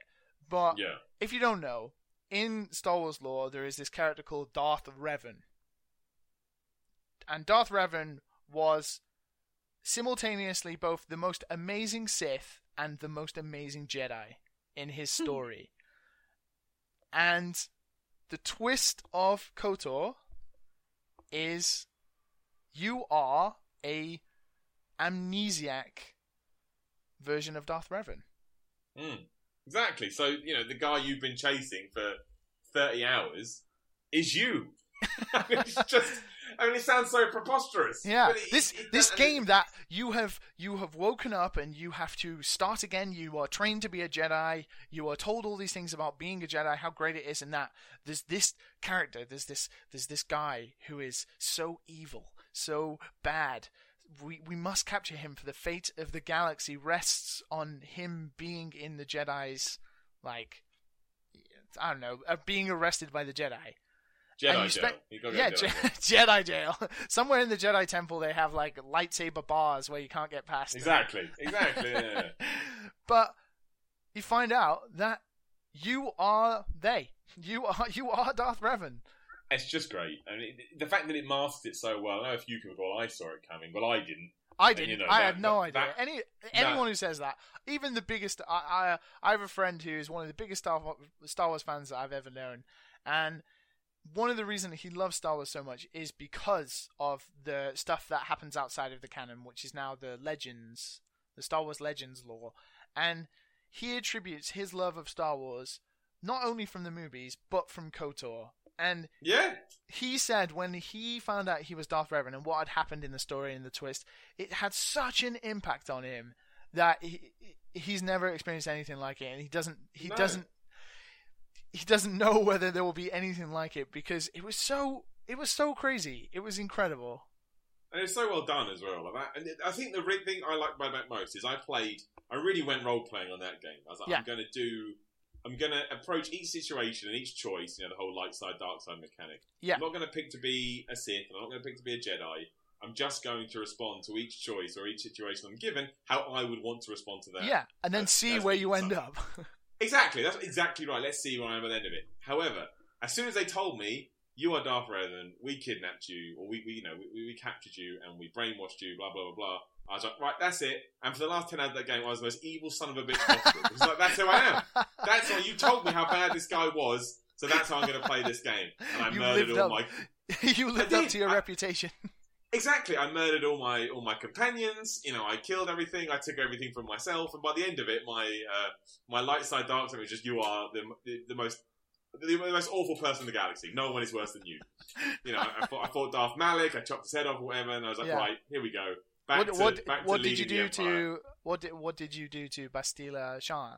Oh, they all died. They all died. They all They died. all got killed. All of them. They all got killed. As soon as they, I was being all nice up to that point, I was like, no, I'm Darth Revan. You'll you'll get killed. And that kind of that kind of switch was just great. It's like it's almost like the last half of that game is a completely different experience to the first half of that game. Amazing. Um, I mean, ha- having on a desert island is probably not the best idea in the world because I think once you've gone through it once, you can't really go through you it again. can't. Yeah, you can't. Re- it's it's an amazing game. Like the, as I was saying, like the other note I had was that the combat was really good. The combat was, was, and it- fantastic. it's really and it enjoyable to play. it- and it stands out further as well because of what you have at your disposal. You have a lightsaber. You know, you you have force powers, and yeah, you know, as a, as a kid growing up, to a game let you let, let you have all that stuff is just fun. I want to use a lightsaber. I want to use force push. You know, these these are the things that I look for in a video game. So you know, throw that all into one package, and you're probably going to Yeah. win me over. and it and with all this, it had the same Bioware like tropes of like conversations, the the world building, the different characters. It was Great stories. it was so big in scale as well. There was there was especially in terms of Star Wars video games, there was nothing like it. And Yeah. even even now, it's so well revered because not just because the story and the twist was amazing, but also because of everything else that came with the game. Exactly, and I just, yeah, like I say, not the biggest Star Wars fan, but it's so well put together and it's so well thought out, and it the pacing of it's great, and there's so much to do. Like I say, when I look back at, again, it's the impact that had Twist had on me as well. There's always one moment in all these games that kind of impacts impacts on me as a person that Yeah, puts them into this into this realm. Because you know, if someone said to me, and you approach it differently and said, you know, give me a load of games that you kind of, I don't know, rate highly or whatever. A lot of them have been Nintendo games and games from my childhood and that kind of stuff. But games that have a had a significant impact. And I, you know, I'd want on me if I had to be be cast aside to, you know, just always remind me of better times. yeah, KOTOR would be in there because I remember I remember wanting to talk to my brother about it and my mates and say, "Oh, have you got to this bit? It's incredible." Blah blah Yeah. blah. And it's just again, if I played that today after everything else I played, maybe it wouldn't have the same impact. But that's not the point. I didn't play it today. I played it back in the day when it came out, and that's why.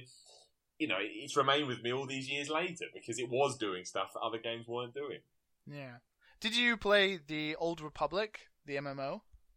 I played it for a preview event once, and I just it's, it's too much. It, it lacked everything. So I played KOTOR Yeah. two. I thought KOTOR two was great. You know, the- Yeah, KOTOR 2 was- did- the obviously the the thing that I think KOTOR has over KOTOR 2 is the story. They are both mechanically almost exactly the same.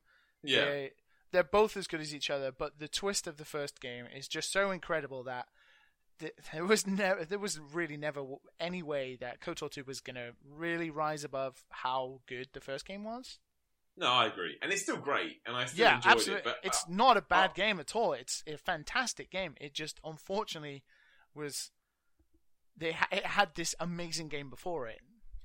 yeah, exactly. So it's hard to, to live up to that.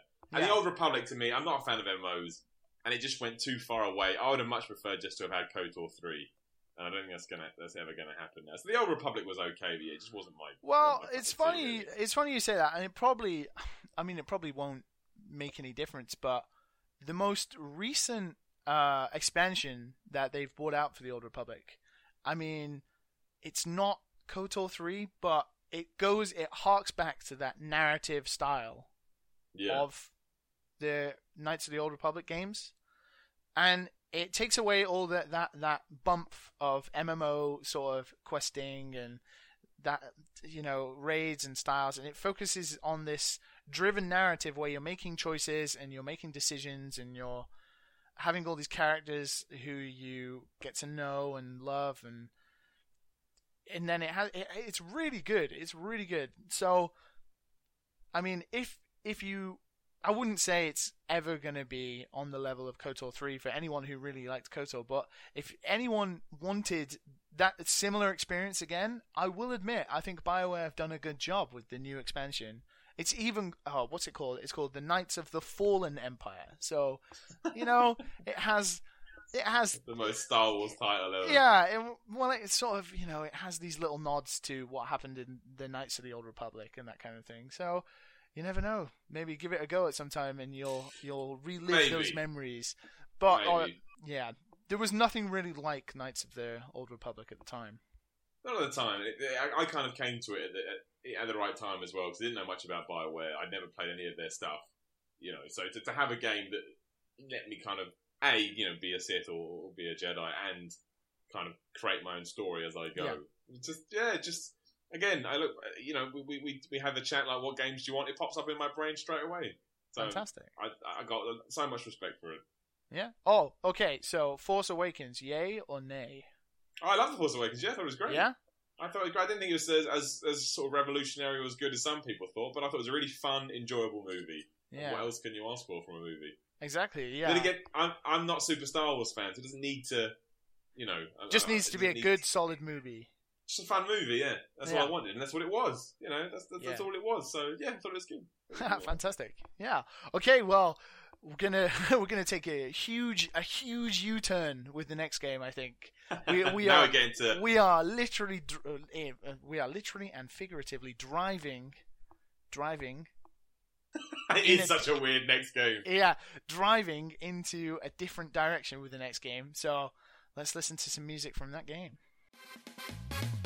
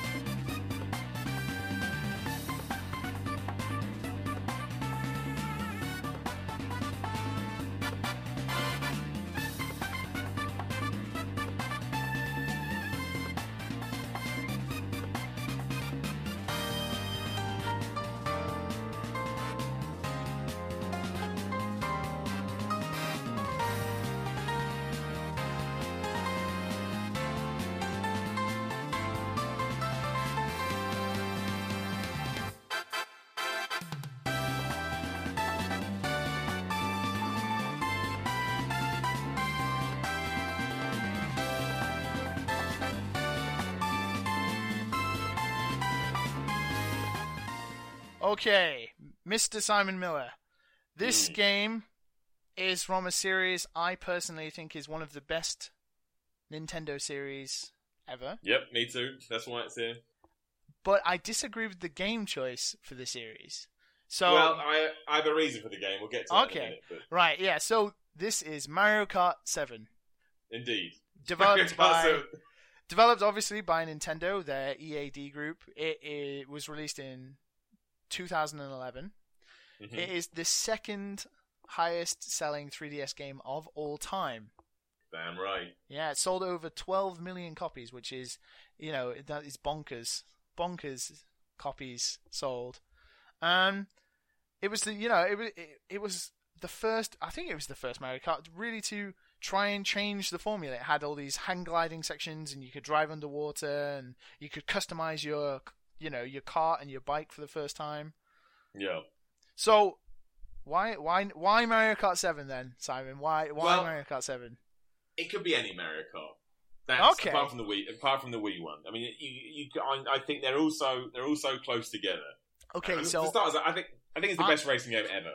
Wow, wow, that is that's some high praise. in, in terms of in terms of the, the series. I don't think Okay. Mario Kart has ever ever been topped. I don't get me wrong. I think Mario Kart 7's right up there as well. I'll get to that in a minute. But yeah, I think Mario Kart, ever since the first one, the SNES, which I still adore to this day, you know, Double Dash, Yeah. all of them, all, all of the games, apart from the Wii one, just because the Wii one just lacked a, a certain spark for me. that's really funny I think because the, the Wii one is the one I played the most.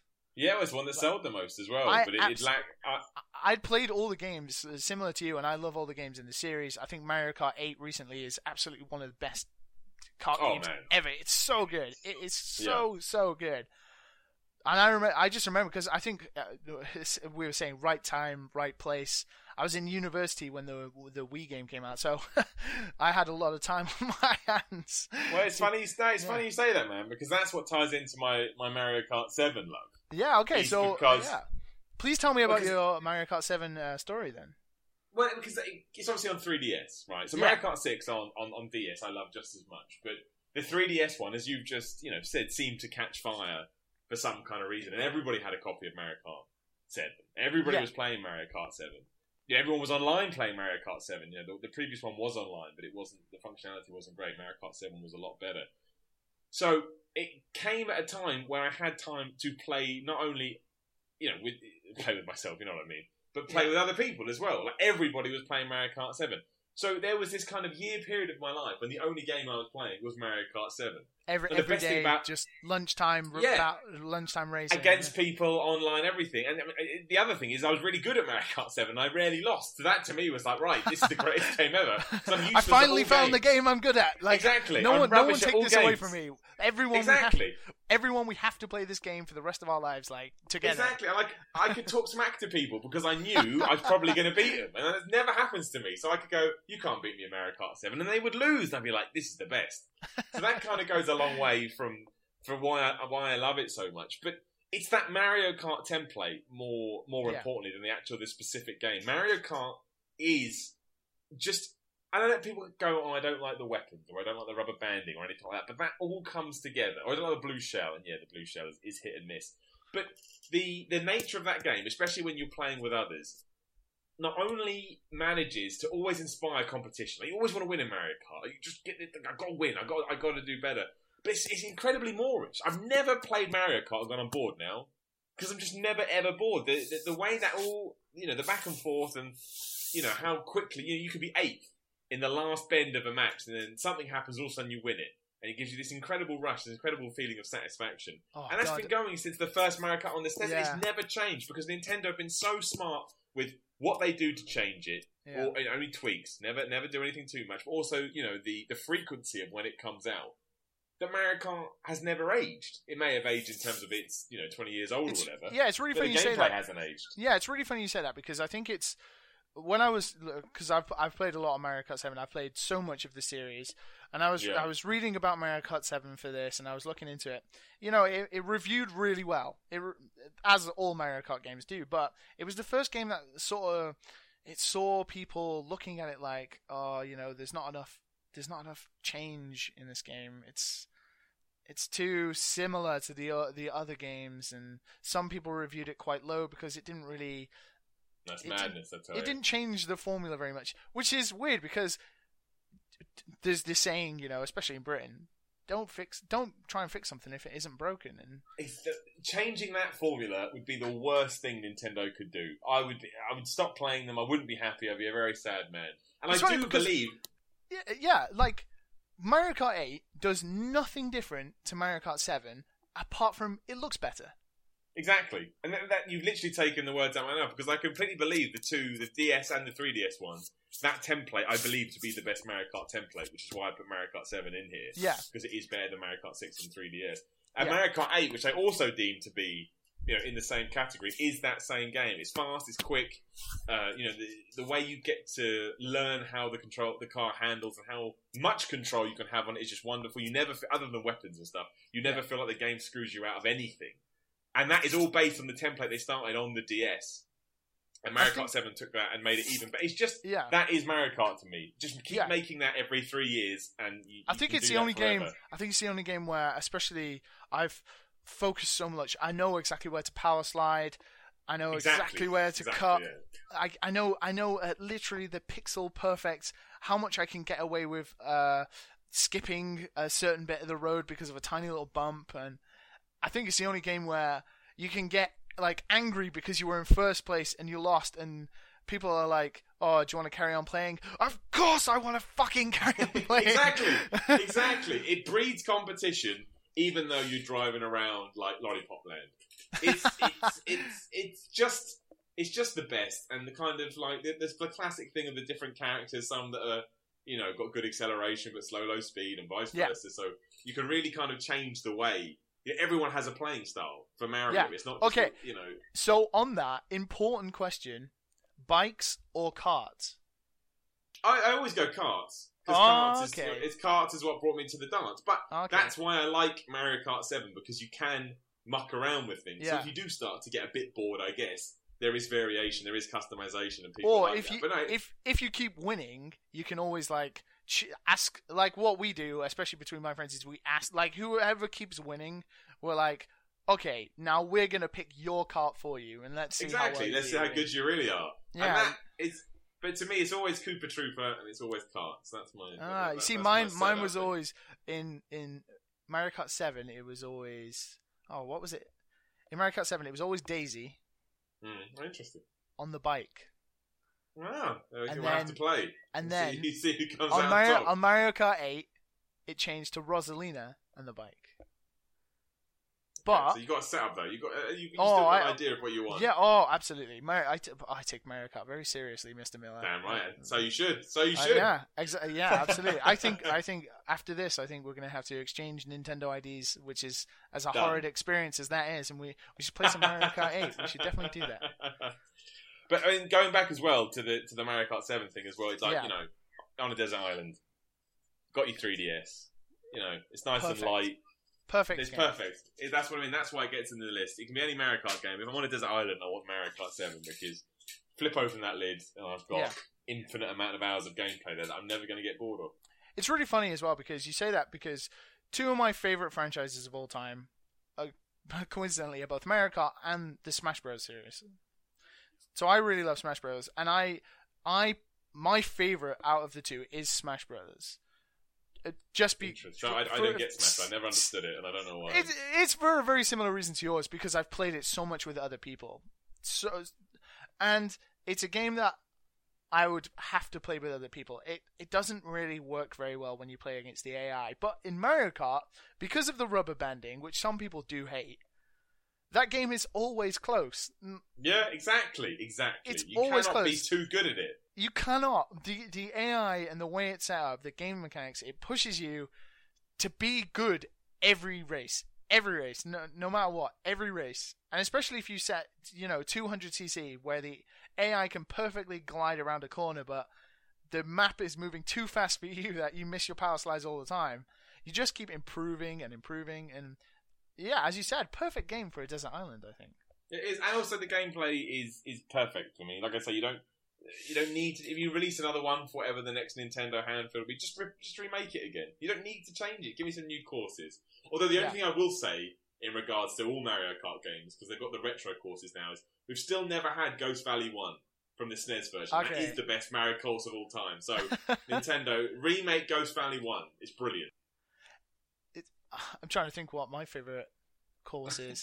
That's quite the thing to just, to just bring on is. someone. I re- well, I like a couple of. I think a couple of the Wii courses are really good, like uh, Koopa Cave. Um, oh, what's the uh the Delfino Plaza? That's really I good. the player's good. Yeah, I love that one. What What about Mario Kart Eight then? What What about what track from Mario Kart Eight do you like? Oh, I'd have to. I can't remember the names of the ones in Mario Kart 8, Yeah. it's one of the one of the Bowser's castles. I can't remember which one it is. But uh, I used to. I, I've gone head to head with former video game member Brett Phipps on that course over and over and over again, and it never ever got boring. I can see. I'm, I'm driving around the course in my head now. I remember every single turn. It's the one that's got the, the small moat in the middle of it, but I can't remember which one it is. Is it the Is it the yeah, one that is. it the one at the end of the level? You sort of go up a ramp and there's like a big Yes. drop where That's if you- right. if that's you- Yeah. if you try and be smart and you try and cut it so you can like power slide around the next corner towards the finish line, you can make it you can make it really tight. That's right. Like, It's but if you. It's if you cut it too fine, you will just fall down the hole. And it's the, it's the speed of it. You wouldn't expect these, these fictional characters driving around in carts to feel like they're going fast, but they do. And that makes it even more wonderful. Yeah, it's, it's a great game. Do you have the uh, Mario Kart 8 DLC? Because the, Uh, the, the, the Mercedes Benz stuff. No, I don't- I no, not the Mercedes, Benz, the the ones with the uh, with Link and the uh, F that. Oh yeah, yeah, I've got that. Yeah, and the yeah, uh, the yeah. Blue Falcon from F Zero. Yeah. And the Blue Falcon on the uh, I forget the name of the uh, F Zero stage, um, but at 200cc is one of the craziest things in in That's- game. yeah, it's, it's so it's hard. wonderful. To, it's so hard to follow sometimes. It's crazy. Yeah, Yeah. I, it, it's great. It's Nintendo, as always, find a formula that's just better than everybody else's, and they stick to it, and it never ages. Fantastic. Okay, so we're going to move on to your next game, which is also a Nintendo game. That hasn't We're in the changed. Nintendo section now. Yeah, well, we are. Yeah, coming up to Yeah. the tail tail end of the list. Yeah, we're definitely in the Nintendo section. So yeah, so we're going to listen to some absolutely wonderful music from this game. Has one of the best one of the best soundtracks in my opinion. So Oh let's, yeah. let's have a listen. Thank you.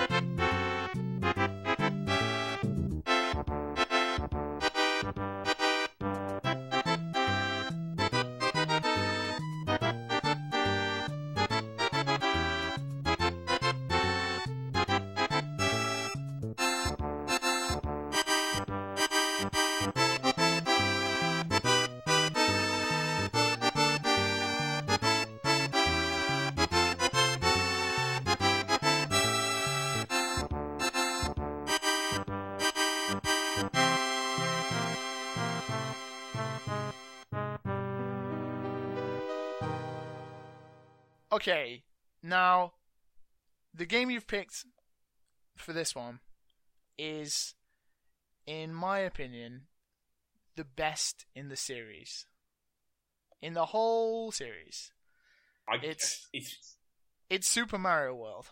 indeed, which And- is just Next to Perfection. s- next to Super Mario Galaxy, which I think is one of the, the one of the best platforming games ever made. Super, Mario World is the best Mario game.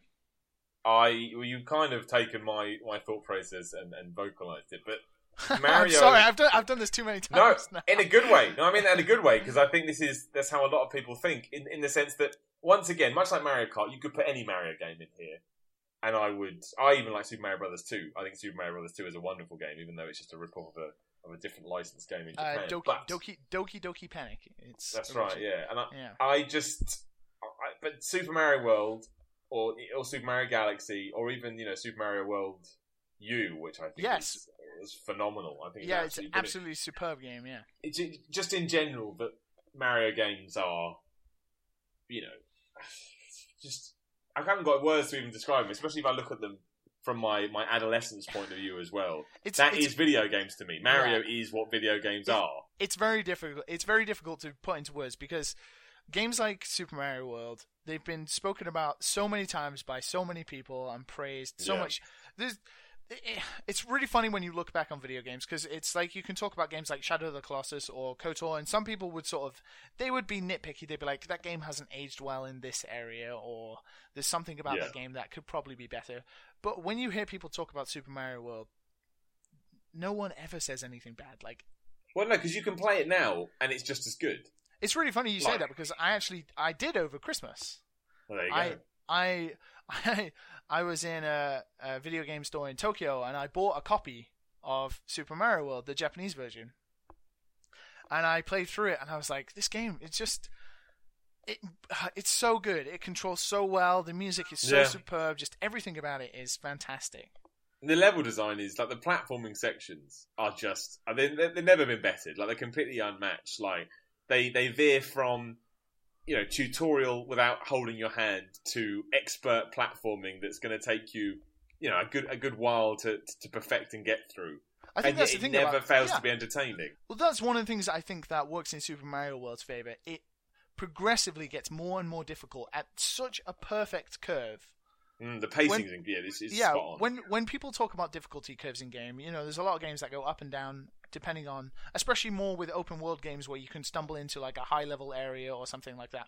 But with Mario, it's so pure. It starts out holding your hand, very easy, to, oh my god, I have to time this jump perfectly. I have to dodge Yeah. this and dodge this and duck, and it's so the the the curve of difficulty is so extremely well done. As you said, extremely well paced.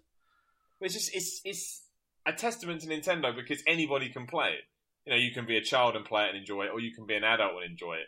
It's not like you know, to say, oh, this is a this is an adult game, this is a mature game. It's like, well, how did Nintendo do it then? Nintendo made a kids game that's also an adult's game, that's also a game for men, it's also a game for women, it's also a game for you know, it's just anybody can play that game, anyone can be challenged by that game, and at the same time, everyone can be entertained by that game. And it's just it's never changed. Like the art style holds up, the levels hold up, the platforming holds up. Everything about it is, yeah, like I say, as a kid playing it, I was like, this is just brilliant. Nowadays, when I go back to it, I sit there and go, this is just brilliant. It goes to show why Nintendo will always be around because nobody else could create a game like that. It's Yeah. just not possible. It's not in anybody else's DNA.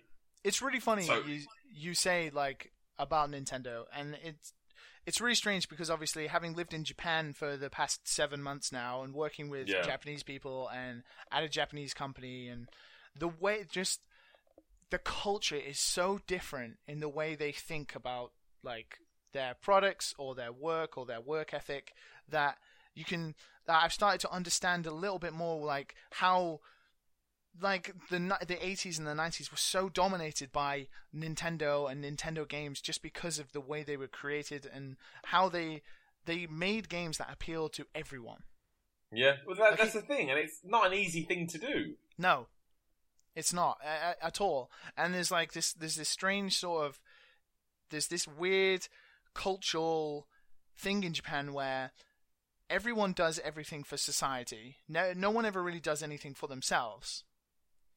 In in like in England, every you know, sort of uh, in in Britain, you know, every everyone's sort of working towards making themselves better, improving themselves, making Yeah. you know, making their career the best. But in Japan, it's very, very different, and everyone works towards a similar goal. So with like Nintendo creating games like this, it's like they were almost creating a game for everyone in their society. They, And they they did. didn't. Yeah, they did. They created a game where anyone could play. And it's just something that is completely lost on us and our culture of uh, when you think about games that come from the West, it's like many developers say, "Oh, we were creating a game that we would want to play." Whereas Nintendo, are like, yeah. no, we're we're we're creating a game that we want our mother to play or Yeah, and they still do it today. play. Yeah, Like, the fact Super Mario World U, whatever the hell it's called, is uh, is just as uh, Accessible three, in that 3D, point. 3D, not 3D. Uh, Super Mario 3D World, no. Yeah, it's something Land? like that. It's some it's Yeah. some it's some awful awful title developed by Nintendo. an 'cause they have awful, to stick awful title in for there. an absolutely superb game. Yeah, and that's Galaxy is the same way. Yeah. I mean, Galaxy kind of maybe gets talked about more because again, you know, the orchestral score and, and the setting Yeah. is just is just ingenious. But It's it's again- really hard because I think Super Mario World, in terms of like that chiptune era music, is easily the best in the Yeah. series, especially the ending song. which- yeah, no, it's amazing. which, yeah, which in a- in a very sad way still kind of brings a tear to my eye thinking of like lost youth playing so many games on uh, playing Nintendo for so long. well, that's but the then- thing. It- Yeah, carry on. Sorry. Well, I was just going to say like that. You've just hit the nail on the head about why, if I'm on this island, I pick World because you could give me Galaxy, you could give me Galaxy Two, you could give me you know Super Mario World Three, uh, you could give me the Wii U game, you could give me the 3DS game. But the point is, if I'm sat there with World, uh, yeah, with Super Mario World for, for you know the rest of my life, it's got that nostalgia factor to it as well. You know, it can bring yeah. me back to that point where I'm a kid. And also, it can just, it, it's the game, if I want to really kind of respect what Nintendo do, that I can play, you know, 20 years on and say it's still just as good. Like it hasn't aged. This game is timeless. yeah, It doesn't rely on technical limitations because it wasn't built, you know, it's built on hardware that magically holds up today. And it's just a game that if people say they don't like, I mean, everyone's obviously entitled to their opinion, but if you're one of those games to be like, you just, it's just not true. You can't not like Super Mario World. It's just, you like video games, there is something in Super Mario World that you can get out of it. even if you are tired of you know the Mario formula, a lot of people say they're very tired of the 2D formula, and some Yeah. people are starting to say that about the 3D formula. But you go back and you play Super Mario World, and it's just so graphically beautiful, and the music is so beautiful, and the level design is so like you can tell Nintendo spent so long testing and testing and playing it and making Yeah. sure every platform was pixel perfect and it's an incredible like t- like it's got that Nintendo touch that Exactly, that nobody nothing else do. has that no no one Yeah. else can do and so many people have a go at Nintendo now it seems their strategies sometimes seem a little all over the place but they just continue making these games When that it have comes the Nintendo touch and it comes from that era Oh yeah, and when- when it comes to like the meat, meat and potatoes of you know what a video game is, Nintendo never get it wrong, like ever. It's rare that they they release a game that isn't competent in some way. And obviously, with Super Mario World, the different kind of areas as well, which shift up your surroundings, works perfectly too. It keeps Yeah. things interesting. It makes you feel like you're going on some kind of a journey, some kind of an adventure. And by the time you get to you know the last the last bit, which is all you know fire pits and, and hell and all that kind of stuff, it's just it's just a wonderful video game, and I, I, 'cause I, well, me personally, I will never get bored of it. I think it's, Yeah. I think it's platforming and Nintendo summed up in one awesome package. Fantastic. Well, okay, so okay, just uh, two things to ask you about the related to Mario. Then one Yeah. being you recently got to speak to uh, the voice of Mario. yeah, I, I spoke to him in some sense, yes. Yeah, you got to speak. Uh, what's it? Uh, Charles Martinet. Charles Martinet, yeah. Yeah, ha- like how was that? Well, it's weird. Like, I don't. This is going to make me sound like a bit of a cock, so I apologise to anybody listening. But it was awesome. Like, he was a nice guy and stuff like that. But I never, when it comes to video games, if I met Mario, like, if he was a real person, I'd be like, oh man, it's Mario. But for whatever reason, I always kind of um, I separate I separate them in their head. So to me, it was just like Okay. meeting a nice man that's got a cool job. So I wasn't really Oh, like, okay, that's really interesting. Yeah, I wasn't like starstruck or, or for lack of a better term, anything like that. Um, it was cool, and he's a nice guy, and I think his job's cool, and I think what he he's really good at what he does. But yeah, I kind of just treated it as another interview, which I've since been told is sacrilegious, and I should be ashamed of myself and all these kind of stuff. But well, it's really strange I, you say that. I apologise to those people. Yeah, it's really strange that you say that because I think with Charles Martinet, everyone, you know, he comes from the, you know, the the Super Mario 64 onwards. He Yeah. obviously had nothing to do with Super Mario Bros. 1, Super Mario Bros. 2, or Super Mario World. Um, Yeah. But a lot of people obviously associate him, Oh, as of course, the voice of Mario. so, yeah. And it's really it's really strange because in our culture we obviously associate voice actors with the characters more than we do the developers sometimes. Yeah. But if you were going to meet anyone to do with Nintendo, Shigeru Miyamoto just Yeah, it, that it, it would would mean be- it would just mean so much to meet uh, someone like Shigeru Miyamoto. Just That would mean that would, that would have a bigger impact on me. On me, yeah. Be- I'd have more to ask him and more to talk about and stuff. Like that- uh, to, to be able to pick his mind would just be like, you know, fascinating. yeah, And I think that you know that's where the, the kind of genius all lies is, is in his head. Yeah. Whereas Charles Martin is a great guy. I really enjoyed talking to him. You know, I'm really happy that he, he went along with our stupid thing we asked him to do. um, but yeah, I didn't really, I don't really associate him with the, the success of those games. I'm, Yeah. not, not, I'm not saying that out of disrespect to him. He's obviously a huge part of you know what they've become. But in terms of the core, yeah, it's Mi- Miyamoto's your man. it's funny, like, uh, so obviously Super Mario Maker came out, and you interviewed uh, Charles Martinet because Super Mario Maker was coming out. How Yeah. how have you have you played a lot of Super Mario Maker? Are you enjoying it? I think it's okay. I think it's uh, the, the one thing that I come away from it is just going. This is why I shouldn't be allowed to make Nintendo games. So this is why you never. You know, I, I, I would much always rather have the game, you know, made by the people that know what they're doing. I do like Mario Maker. Like I jump into it every now and then, and I always enjoy it, and it's always a laugh. But yeah, they're they're they're, they're levels that I've already forgotten about as soon as I finish them, as opposed to you know this group that I'll you know always remember as, as an awesome video game. I think it's a great idea, and I think its longevity is is is, is forever. Really, it's infinite.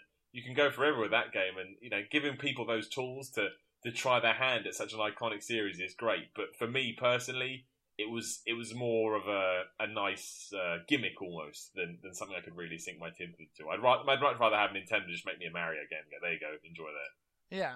Okay, that's really interesting. I sort of, I kind of see where you're coming from, but I, I'm also, I'm like, wow, look, you know, some people, it definitely, like as you said, I can't make Mario levels at all. it, it Yeah. obviously proves that I was never meant to be a game designer at all. It's I can't tell how you meant to start a, les- a level to the end. But you you ha- you see these some people who take like what Nintendo have like created, what they've given, and all these people like us who played like Super Mario World and thought, "Wow, that's really good. What if I add a little bit here or a little bit here?" And they so I think they've built upon that, and some people have created these amazing creations spawned because they played lots of Nintendo games. Yeah, I don't get me wrong. There's a lot of incredible levels out there, like loads of them, and some of which you play and go, "This could be, you know, in a Mario game." I don't think Yeah. anybody would blink an eye. But I'd always, I'd much rather Nintendo just took all them and put it in a new Mario game and delivered it to me that way. Well, there you go. There's all your stuff. I think it's great. Don't get me wrong. I don't want to sound like I'm down on, on Super Mario Maker at all. I'm Yeah. not. I think it's I think it's awesome, and there are people out there doing doing great stuff. But it's to me, a Mario game is something that gets in your head and you play from start to finish. Whereas Mario Maker is something very much I jump in and out of, which is fine. Yeah. Which you know, which I'm, which I'm all for. I think that I think that's great. But yeah, it, it hasn't really taken me over as much as it has some people. Okay. But I do think it's great. I don't want it to sound like I'm, I'm ragging on it or anything like that. Yeah. I think it's uh, I think it's an awesome tool for Nintendo to open up to to its fans. I think that's a cool thing to do. Yeah. So with like Mario and Mario Kart 7 and what is your last game, we won't name it yet, but like the character you created with Miller, like in the Miller Report, Yes. his favorite games are you know Gears of War, and there's a video where you you're with a little girl who is from the Guardian, yes, yes, definitely from the Guardian. And you keep saying like you know Nintendo games are for babies, like Yeah, I'm a baby. Clearly, how how, how like because it's funny because that is definitely a thing that is said a lot Yeah. by many, many people of all various backgrounds, of all different gaming backgrounds, that Nintendo games are for younger audiences. yeah. It just isn't true. Like, No, not at all. I'm speaking. I'm like I'm 25. I'm speaking to you. You've been in the video, game industry for you know well over 10 years, and the games that make you feel the most, and or, or like the- the games that you're in the video game industry for, are these games created by Nintendo that still now hold up really well. What is it like to like make these videos where it's like, oh, Nintendo's for babies. Why would anyone play those games? well, I don't care. Is that is, I don't care even if people do think, oh, Miller, Miller, Miller actually thinks Nintendo games are for babies. I just like, oh, you can think that. You know, I, I don't mind. I don't care what. I don't care is the wrong Yeah. That makes it sound far more aggressive than I mean it to. But I just don't mind. I don't mind if people think that it's me trying to get some weird hate or weird vendetta out against Nintendo because I think it's funny to start with by saying that because it's so ridiculous yeah. and it's so preposterous. Oh, wait, Um, so it's funny because like, is Miller spawned for like the idea of like, you know, Miller only loves Gears of War. Like, he he, he seems to not really like any other video game. He, you know, Well- he, he really likes Gears of War. And I do think Gears of War is one of the best games ever made. Don't get me Yeah? wrong. I, th- I do Oh, love sweet. Gears of War. Like the Okay. only reason I didn't put it in this list is because if I was on a desert island, I don't think I'd want to play Gears of War all the time. But in terms of uh, Miller, what's your greatest you know games ever list? I Gears. I think Gears of War is fantastic. So that's kind of where that joke came from. And you know, Nintendo games, if you look at them on the surface, do look like they're a bit for babies. Like they made a first-person shooter where you play a squid. That's that's what you do if you were making Where a game aimed at kids. where you, you don't shoot people with bullets, you shoot them with paint because It- it- exactly. Yeah. And, but, but with all that said, I am obviously a baby because I think Nintendo games are, are wonderful. I think what they do is. Uh, is, and it make me feel like a kid again. That's the most Yeah. important thing about Nintendo games is that they make me feel like, as much as I enjoy curb stomping a locust head onto a curb, um, Nintendo games remind me of you know, nostalgia and of being a kid. And they're just fun. They're just fun to play. I think I think they're wonderful. But if I say that in character, that's not as fun as saying these games Yeah. are for children. it's much more fun. Well, it's really good because it's it kind of just it's that thing. Like lots of people on the internet think Nintendo games are for kids. Even now, Well, it's really it's really strange because you've got so many people who are well-known, famed video game personalities who are like, "Wow, what's your favorite game ever?" Oh, Super Mario World, absolutely hands down. Exactly. Yeah. I'm a Exactly. forty. I'm a 45 year old man, but Super Mario World is still better than anything. It's funny. It's a funny uh, cliche almost that Nintendo Well, I think you've games hit- are for babies. Yeah, and you've hit the nail on the head there. Like, you know, a lot of what we do on the Miller Report is, you know, uh, satiring and, and stereotyping and stuff like that. And there are the, these people on the internet that, that see Nintendo that way. So it's like, okay, we'll take that joke and we'll run with it because it's so ridiculous and so stupid that it's funnier to, to embrace it as truth and, and go for it. But I do want to point out that Gears of War is a, is a great game. It's a real game, obviously, about a real war. It's, it's fantastic. Well, obviously, if this was Miller's list, we'd be down from eight games to, just, to- to to- three. to three. Does Yeah, we- judgment? no, judgment judgment? sucks. Judgment sucks both in reality and in the fake world of, of, of the Miller Report. It's not a good video game. I can't. Okay, well, someone, it makes me someone, sad. someone listening to this could now put that in the wiki, saying Miller says judgment sucks. Oh yeah, both of us, both of us saying it. it's just not good on any level. They changed the buttons around anyway. That's a different conversation for a different day. okay, so we're going to move on to your final game. The last game you would get on your deserted island. Uh, yeah, it's another Nintendo game. Uh, it's definitely going to be because this this is your favorite game of all time, yeah? With not even, it's not even close. Like by a country mile. Yeah, I love this. I love this game. I play Okay. it once every year. And it's just the best. Okay, right. So let's listen to some absolutely. Well, people are going to be able to guess the game straight away after I hearing think this. they already know. I imagine. okay, let's have a listen.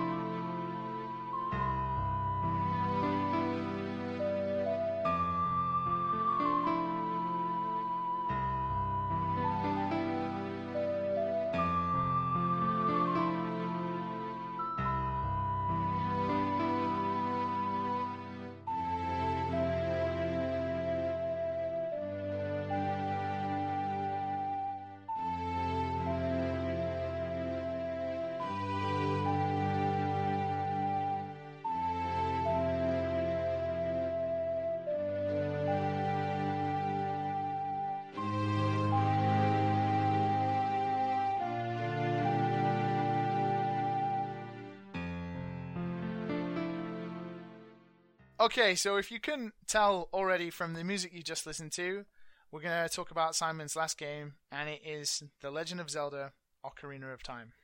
The best. And I think, in a way, if you go back, other than the, the other two Nintendo games you mentioned, if you kind of focus on the other the other four or five games that we chatted about, they're all based on how much I enjoyed Ocarina of Time. And outside of Nintendo, because I mean, all Zelda games are great, but that's my favourite.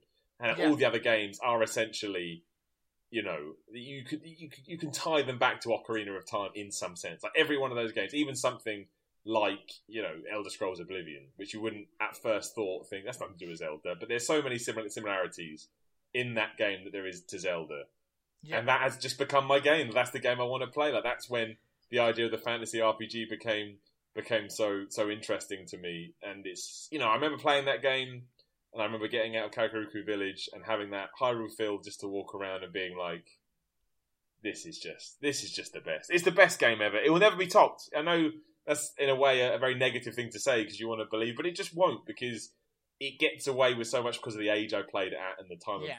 of my life and all of that and what I expected from a video game and how that just over delivered in every sense. I think it also came at a time where the shift in video games was so large. We went from Yeah. this only 2D era with some Super Nintendo games that simulated 3D like Star Fox did Yeah, to Super Mario 64 and Ocarina of Time. And Yeah. Super Mario 64 had this, you know, it was absolutely mind blowing. It was incredible. Uh, Super Mario 64 absolutely changed the whole video game space in Yeah. one release.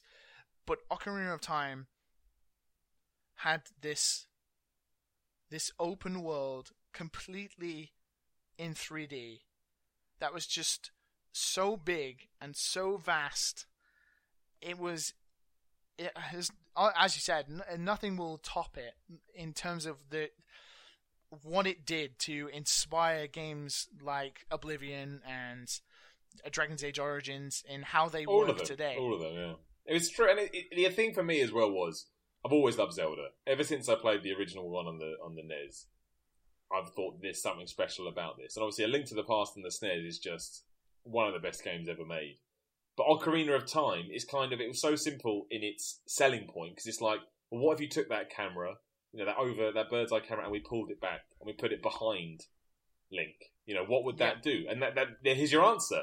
So to get to almost replay that experience, but from that point of view, and obviously, you know, there, there are some changes, was just Yeah. it just it just completely changed my perception of, of of of what you can expect from a video game and what you can do in a video game. And it's also kind of the first one that felt like this is a bit cheesy, but like almost like a storybook come to life. You know, there was an adventure there. There was a journey to go on. And you were going to have ups and you were going to have downs. You were going to go to different places and you were going to fight wonderful, crazy things and find these Yeah. exotic weapons and all this kind of stuff. And it's just, I, I it was, I, I, wa- I was excited about it before it came out. Then when I was playing it, I was just, everything works. The music works, the characters work, the story works Yeah. you know, the layout of the levels works, all the secrets work. I do genuinely every Christmas I go back and I always make sure I play easier now because of the 3DS version, but you know, I always make sure I just play a little bit of it. It's just a Yeah. game that it's the reason I love games. It's the game I'll always go back to. It, it's always going to be my favorite game ever. It's just the best, the best It's- game. Yeah, it's. I'm so glad you say this because if I can attribute any game as this the reason why I love video games and why I, you know, spend so much of my time reading about them, playing them, watching videos about them, writing about them, doing podcasts like this about them, it all started with the Ocarina of Time. Yeah. I played I'd played games before that, but it was like, oh, I played Sonic for now and again, and I was si- kind of at the time a bit too young to kind of understand why Mario was so special, yeah, like I do now.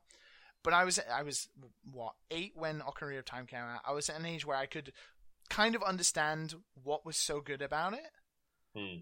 and that there was nothing like it before. That's it. That's it. And it, it, it, that's why nothing can beat it because it challenged my perception of what a video game was with a series I was already hugely fond of. Yeah, So it's just like this. This is this is this is perfect. This is exactly what I wanted. And by the time you're ten hours in and you kind of look back and realize how far you've come, it's like, well, this isn't just doing level after level after level. This is an experience. Like I say, it's a journey that I've actually gone on. I feel like the story is unfolding in front of my eyes. It's not like, oh, you've just done level 10, congratulations. I guess it was the first game that I played that moved away from the whole, this is a challenge, and moved into the space of, this is an experience we want you to enjoy. And as you can see from, you know, most of my list, that's what I've, I've gravitated towards ever since Yeah. then. And that's the game that started it. And in my mind, is the game that, even if indirectly, all those other games were inspired by, and all tried to capture the magic of, and did in many in many regards. And ever since then, it's what's what it's been about. Like um, score attack games and leaderboard games are great, but that's not really what I want to play. I want to play games that, like I say, take me on some some form of a journey that I can look back when I'm done and think, wow, I actually, you know, I feel like there was a cohesive story in there that let me sink my teeth into it. But the catch being that I was in control of the whole thing. Well, it was just this game where the it it was it it, it it moved on. Like I remember when I played it, I when I was younger, I couldn't even get out of Kakariko Village to begin with because I couldn't find the sword. So I wasn't yeah, allowed to it get wasn't easy. Yeah, I was I wasn't allowed to get past Mido, so I couldn't go to the Great Deku Tree, and I couldn't beat uh, uh, the spider down there. I forget her name, Gamora. Yeah, Gamora. I think so. Yeah. Yeah, so, and I remember doing that, and then I remember the Deku Tree dying, and being like, "What? What is going on? Like, what, why is this happening? Why is this uh, almost this this cataclysmic sadness?" I, this is a game. This is the start of a game. Why is it? Why is this happening? And Exactly. it's so it's so emotional, and it has like this orchestral music, and it there was honestly just was nothing like it. And then you you get out of Kakariko Village, and Saria gives you the most useless ocarina ever because all you have to do is travel across the field, and you get given a new one anyway. yeah, that's true. Uh, and then you know the, you, the Great Deku Tree died, and you don't you don't quite understand why. You told this story, then all of a sudden, you get to Hyrule Castle, and you meet this princess. You've gone from this this kid who lived in this village, like in all Zelda games, but you meet this princess, and and I think the way Princess Zelda is revealed to you was just like almost like okay, this is what this game is going to be like from now on. It's going to be beat to beat. These amazing reveals that like video games hadn't really done before because they weren't able to portray like facial emotion and you know Link's expression when he first saw the princess and the way Zelda looks at him like smiling, being like, "Oh, you're the guy I dreamed about, beating that guy Ganondorf." He, and you look at Ganondorf and you're like, "That guy looks evil." yeah. and there was just there was nothing like it there was no game that had like facial recognition that much before like you could tell the expressions on the characters faces and the way the music worked with the game it was incredible honestly Oh, it really was. And I think it's it, it never set into a pattern either. Like each of the dungeons you went into posed a different threat. Like even the weird little stealth sections it had, like when you mentioned when you're trying to get into Hyrule Castle, it it never it wasn't you know making sure that things stayed interesting and that you remained interested was its was its main goal. And there was always there's so much side quests and doing so many secrets. And to this day, you can play it this day. Like the 3DS remake they did is great. the 3ds remake te- is fantastic yeah Exactly, and the fact that you can play it and go, this doesn't feel out of place at all, and here we are, almost twenty years later, is just, yeah. I mean, it's, it's never. It's just the best. It's all I, I can't. I can't speak highly of it enough. If people haven't played it here, listening to this, go out, get yourself a 3DS. Don't play the N64. Frame rate's terrible, but play it, play it on the 3DS and just enjoy it for what it is. And you know, if you can play it in the context that it's meant to be played in, you know, sort of like late 1998, and go out and see what else is out there, then it's it's it's a fantastic video game. It's a video game I'll always go back to, and like I say, it's a video game that inspired me to, to play all these other ones as well. So, cheers, Nintendo. appreciate it. thanks nintendo for these games for. Uh, so it's it's like when I think back to Ocarina of Time, it's like you were saying, it's it never it never gets into a rhythm of a similar pattern. It's not it's not like you do this, you do this, and you get better and better. It's always like you go to one dungeon, and by the end of that dungeon, you're good at that dungeon, and then you go to another dungeon, and it's completely different. Like exactly. You've got to rethink. all, all of a sudden, everything you learned from that dungeon, barring maybe a few things, you have to relearn things because you know Yeah. you get the boomerang, you get the hook shot. It, it all it, it was just so. Oh, it's such a strange game when you really think about it. When it came out at that time, as nothing was- else was, was- like it. That's the thing. It was so different. I remember reading about it in like official Nintendo magazine and being like, it cannot be like this. Like it just cannot be like this because it's just it's out of. It's just nothing like what I've played before or what I expected the next one to be. So then when it drops and it does do all that stuff, plus it does all this, you know, like even the small things about if you go to Hyrule Town and you can play like all the mini games and stuff. It just makes it feel like, or if you go to Hyrule Town at night and there's different mini games because different shops are open because it's got a day and night cycle. Like a day and Yeah. night cycle in 1998 was like, we talking about day and night cycle, and it aff- affects it affects the world. Like yeah, again, Like it, you it made have- it feel like it is alive almost. Yeah, when you're trying to get into Hyrule Castle and you have um, Malon's dad, who is a he's like a, a homage to Mario. He looks like Mario, Yeah, and he is like lying in front of like this place where you need to push these boxes, and it's like, well, how do you, how do you wake him up? Like he's lying, you like how the hell how the hell do you wake this guy up? And the way you do it is you you have this egg, and then you wait you wait for night to pass and it becomes day and the egg hatches. And then all of a sudden this hen like this chicken that's come out of this egg like it you know it d- does like a rooster call uh, like a morning call and it wakes the guy up it's Brilliant. like I mean, it's, it's it's fantastic it, it was almost like adventure game style of puzzling like well, what is this egg for why the hell have i got this egg and then like there's this guy sleeping in it's just so many different things like that all and the over horse the as well, of course. Before before I forget, Yeah. it, like Epona, Epona, Epona, yeah. and getting to to you know trot around an open world on a horse felt completely brand new to me back then as well. Like completely, you know, made the whole thing. Well, this world's massive. I can't walk around this. Well, no, of course you can't. So here's a horse. It's Yeah. just yeah, just excellent. Like I said, and even then, just- it it was a game that had fast travel because you could use the different.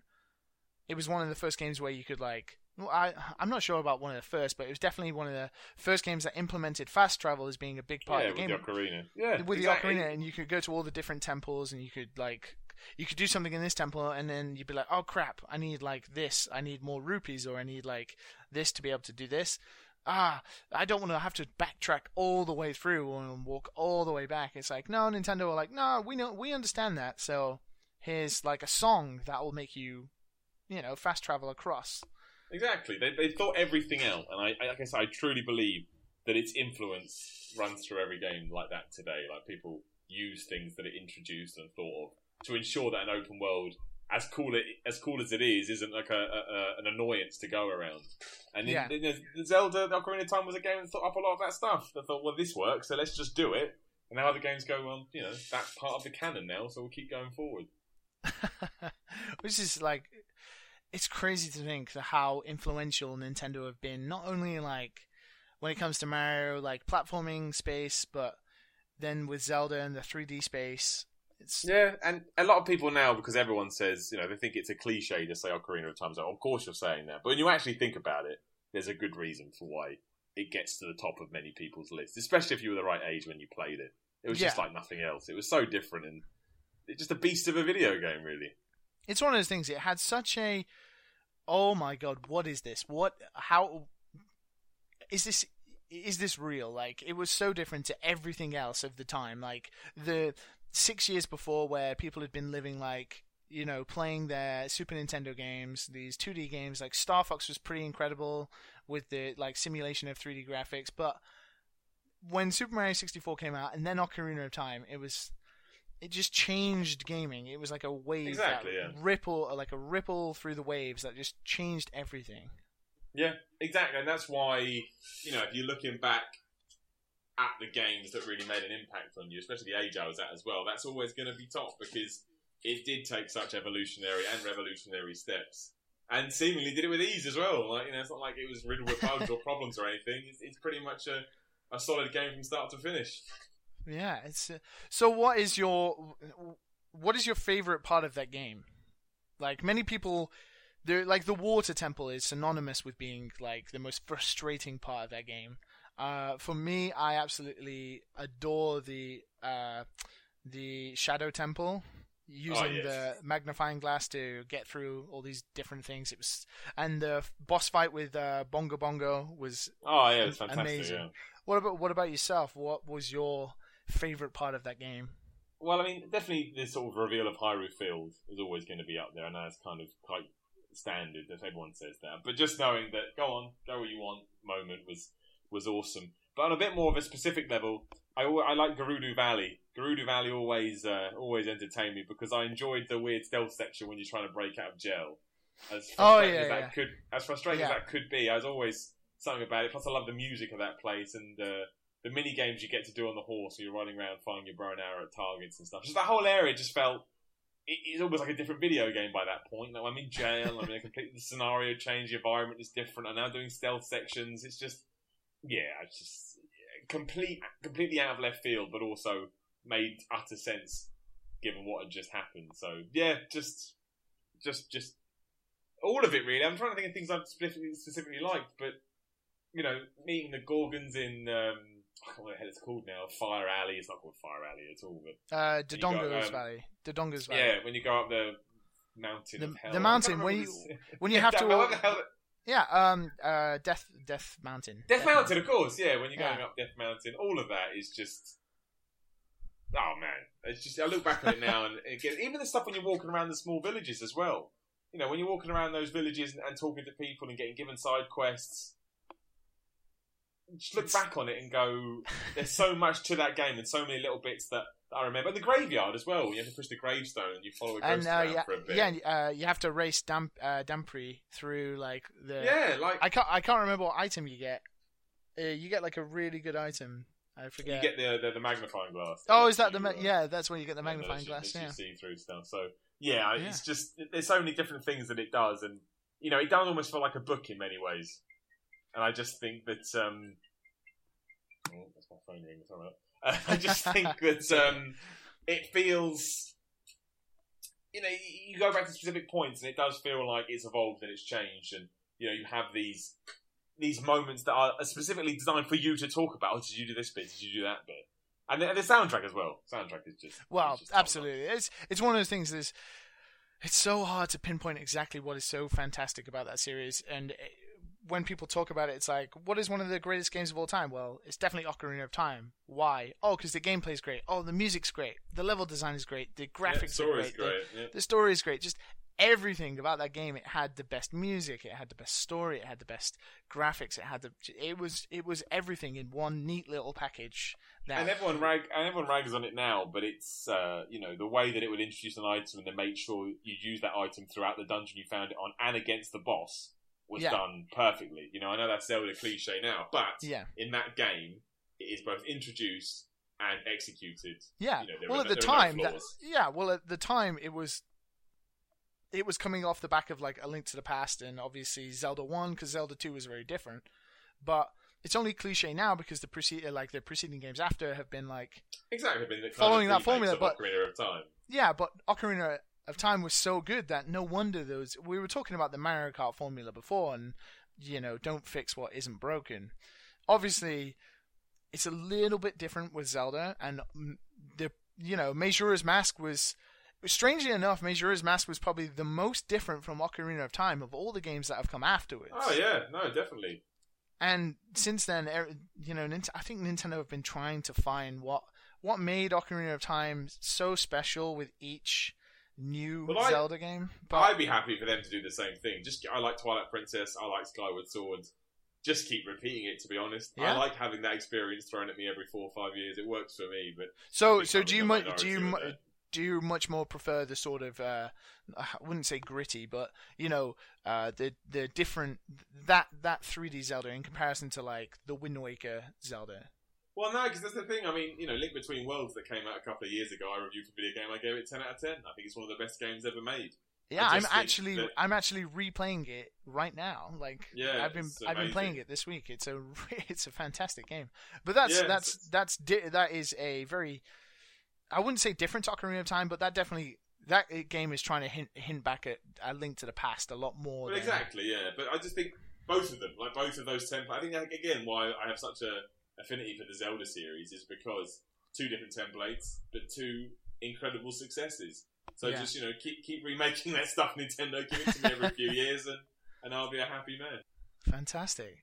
Oh well, that is the last game on your list, and That's my list. That's that it. is your list. That is a well, to be fair, a superb list of games. I know. I'm sure most people are going. I can't believe you left this off. Unbelievable. But it's my desert island, so you know I want to play yeah, exactly. Well, to be fair, no one is there to criticize you about your choice. exactly the best thing about it. Yeah, there's no one to go. This is wrong.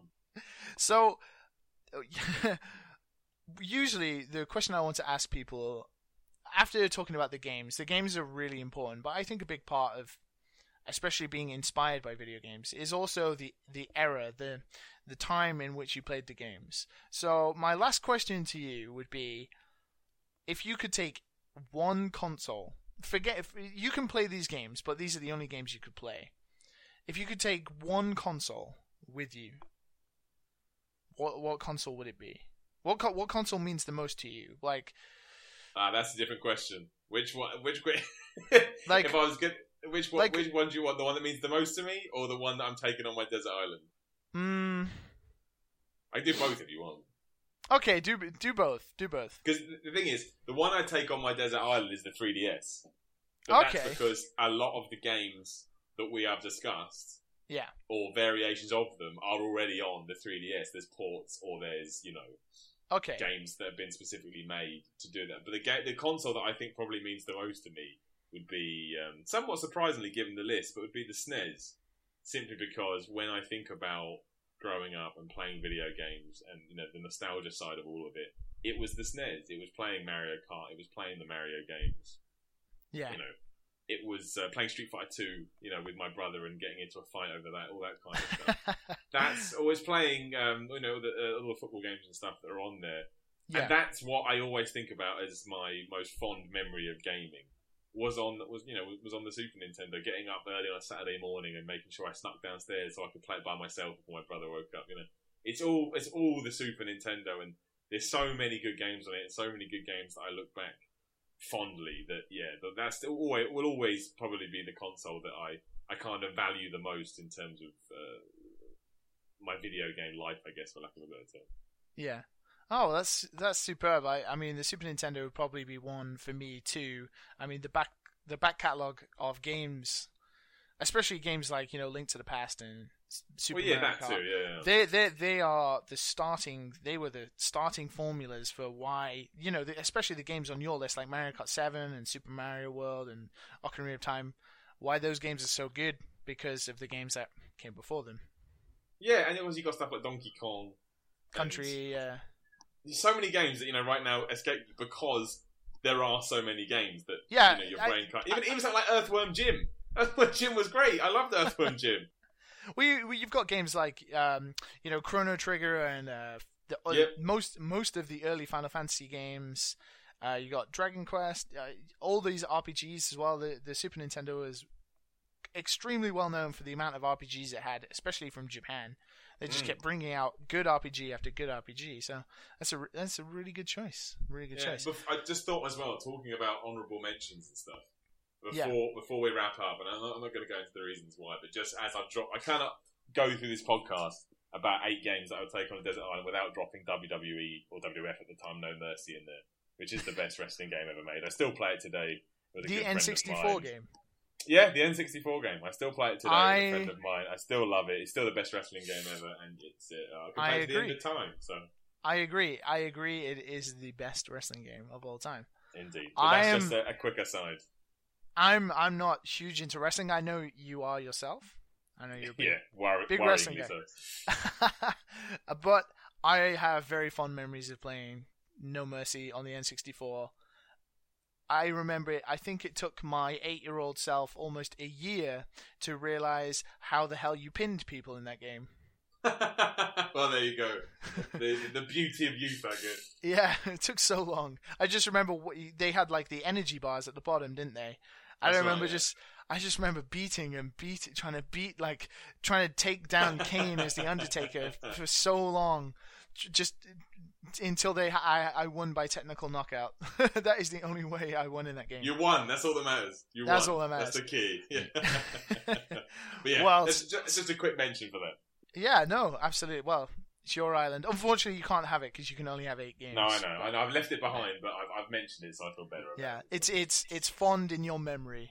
It's only good with someone else there anyway, and I'm alone on my desert island, so I Yeah, don't need that's to true. Against, I don't need to play against the AI for the rest of my life. That sounds horrific.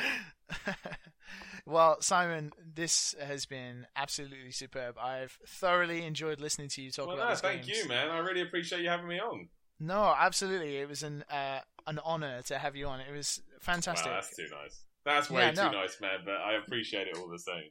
No, I loved it. It was superb because especially I have played all the games on the list and uh, uh, like Super Mario World and Ocarina of Time and Shadow of the Colossus mean a lot to me too. So it's really it's good to talk with someone who has the same sort of feelings about why those games mean so much and Hell yeah, man, definitely. it's really good. Well, I want to thank you so much for coming on and if you could like tell people where to basically find your stuff. Obviously, you work at the wonderful videogamer.com that if you have not checked out videogamer.com aside from the Miller report, they some of the stuff you guys do is just so good. It's absolutely superb and there's a a great bunch of people there. Check it out. Definitely check it out. Is there anything else that you you're doing uh, or you want to say that you Uh, well, yeah, like I say, it's videogamer.com on YouTube at Videogamer TV. If you want to ask me any specific questions about anything, I'm on Twitter at Simon Miller 316. Because again, I love wrestling, so get the 316 in there. Stone Cold other- Steve Austin? exactly. And other than that, it's just uh, yeah. I mean, as as I'm pimping stuff out, I'm in a band. So if you like metal music, you can search for MG and the Juggernaut, and then let me know how much you either do or don't like it. Either is fine. Music is a very subjective thing. But other than that, I'm around. yeah. If you go on, if you like I say, if you get me on Twitter at Simon Miller 316, most of my nonsense comes through there. So yeah. yeah, I've I've keep up to actually. I've heard your band and you and it you should listen to this uh, Simon's band anyway just because they have a song called Kaiju. yeah, that's right. So, Yeah, exactly. that's See, nod to that's the an awesome- Japanese folk a- out there. Yeah, that's an awesome name for a song. So Oh, thank you very much.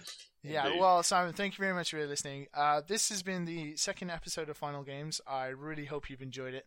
I hope to be bringing more episodes soon and a bit more faster than seven months because that is an incredibly long time.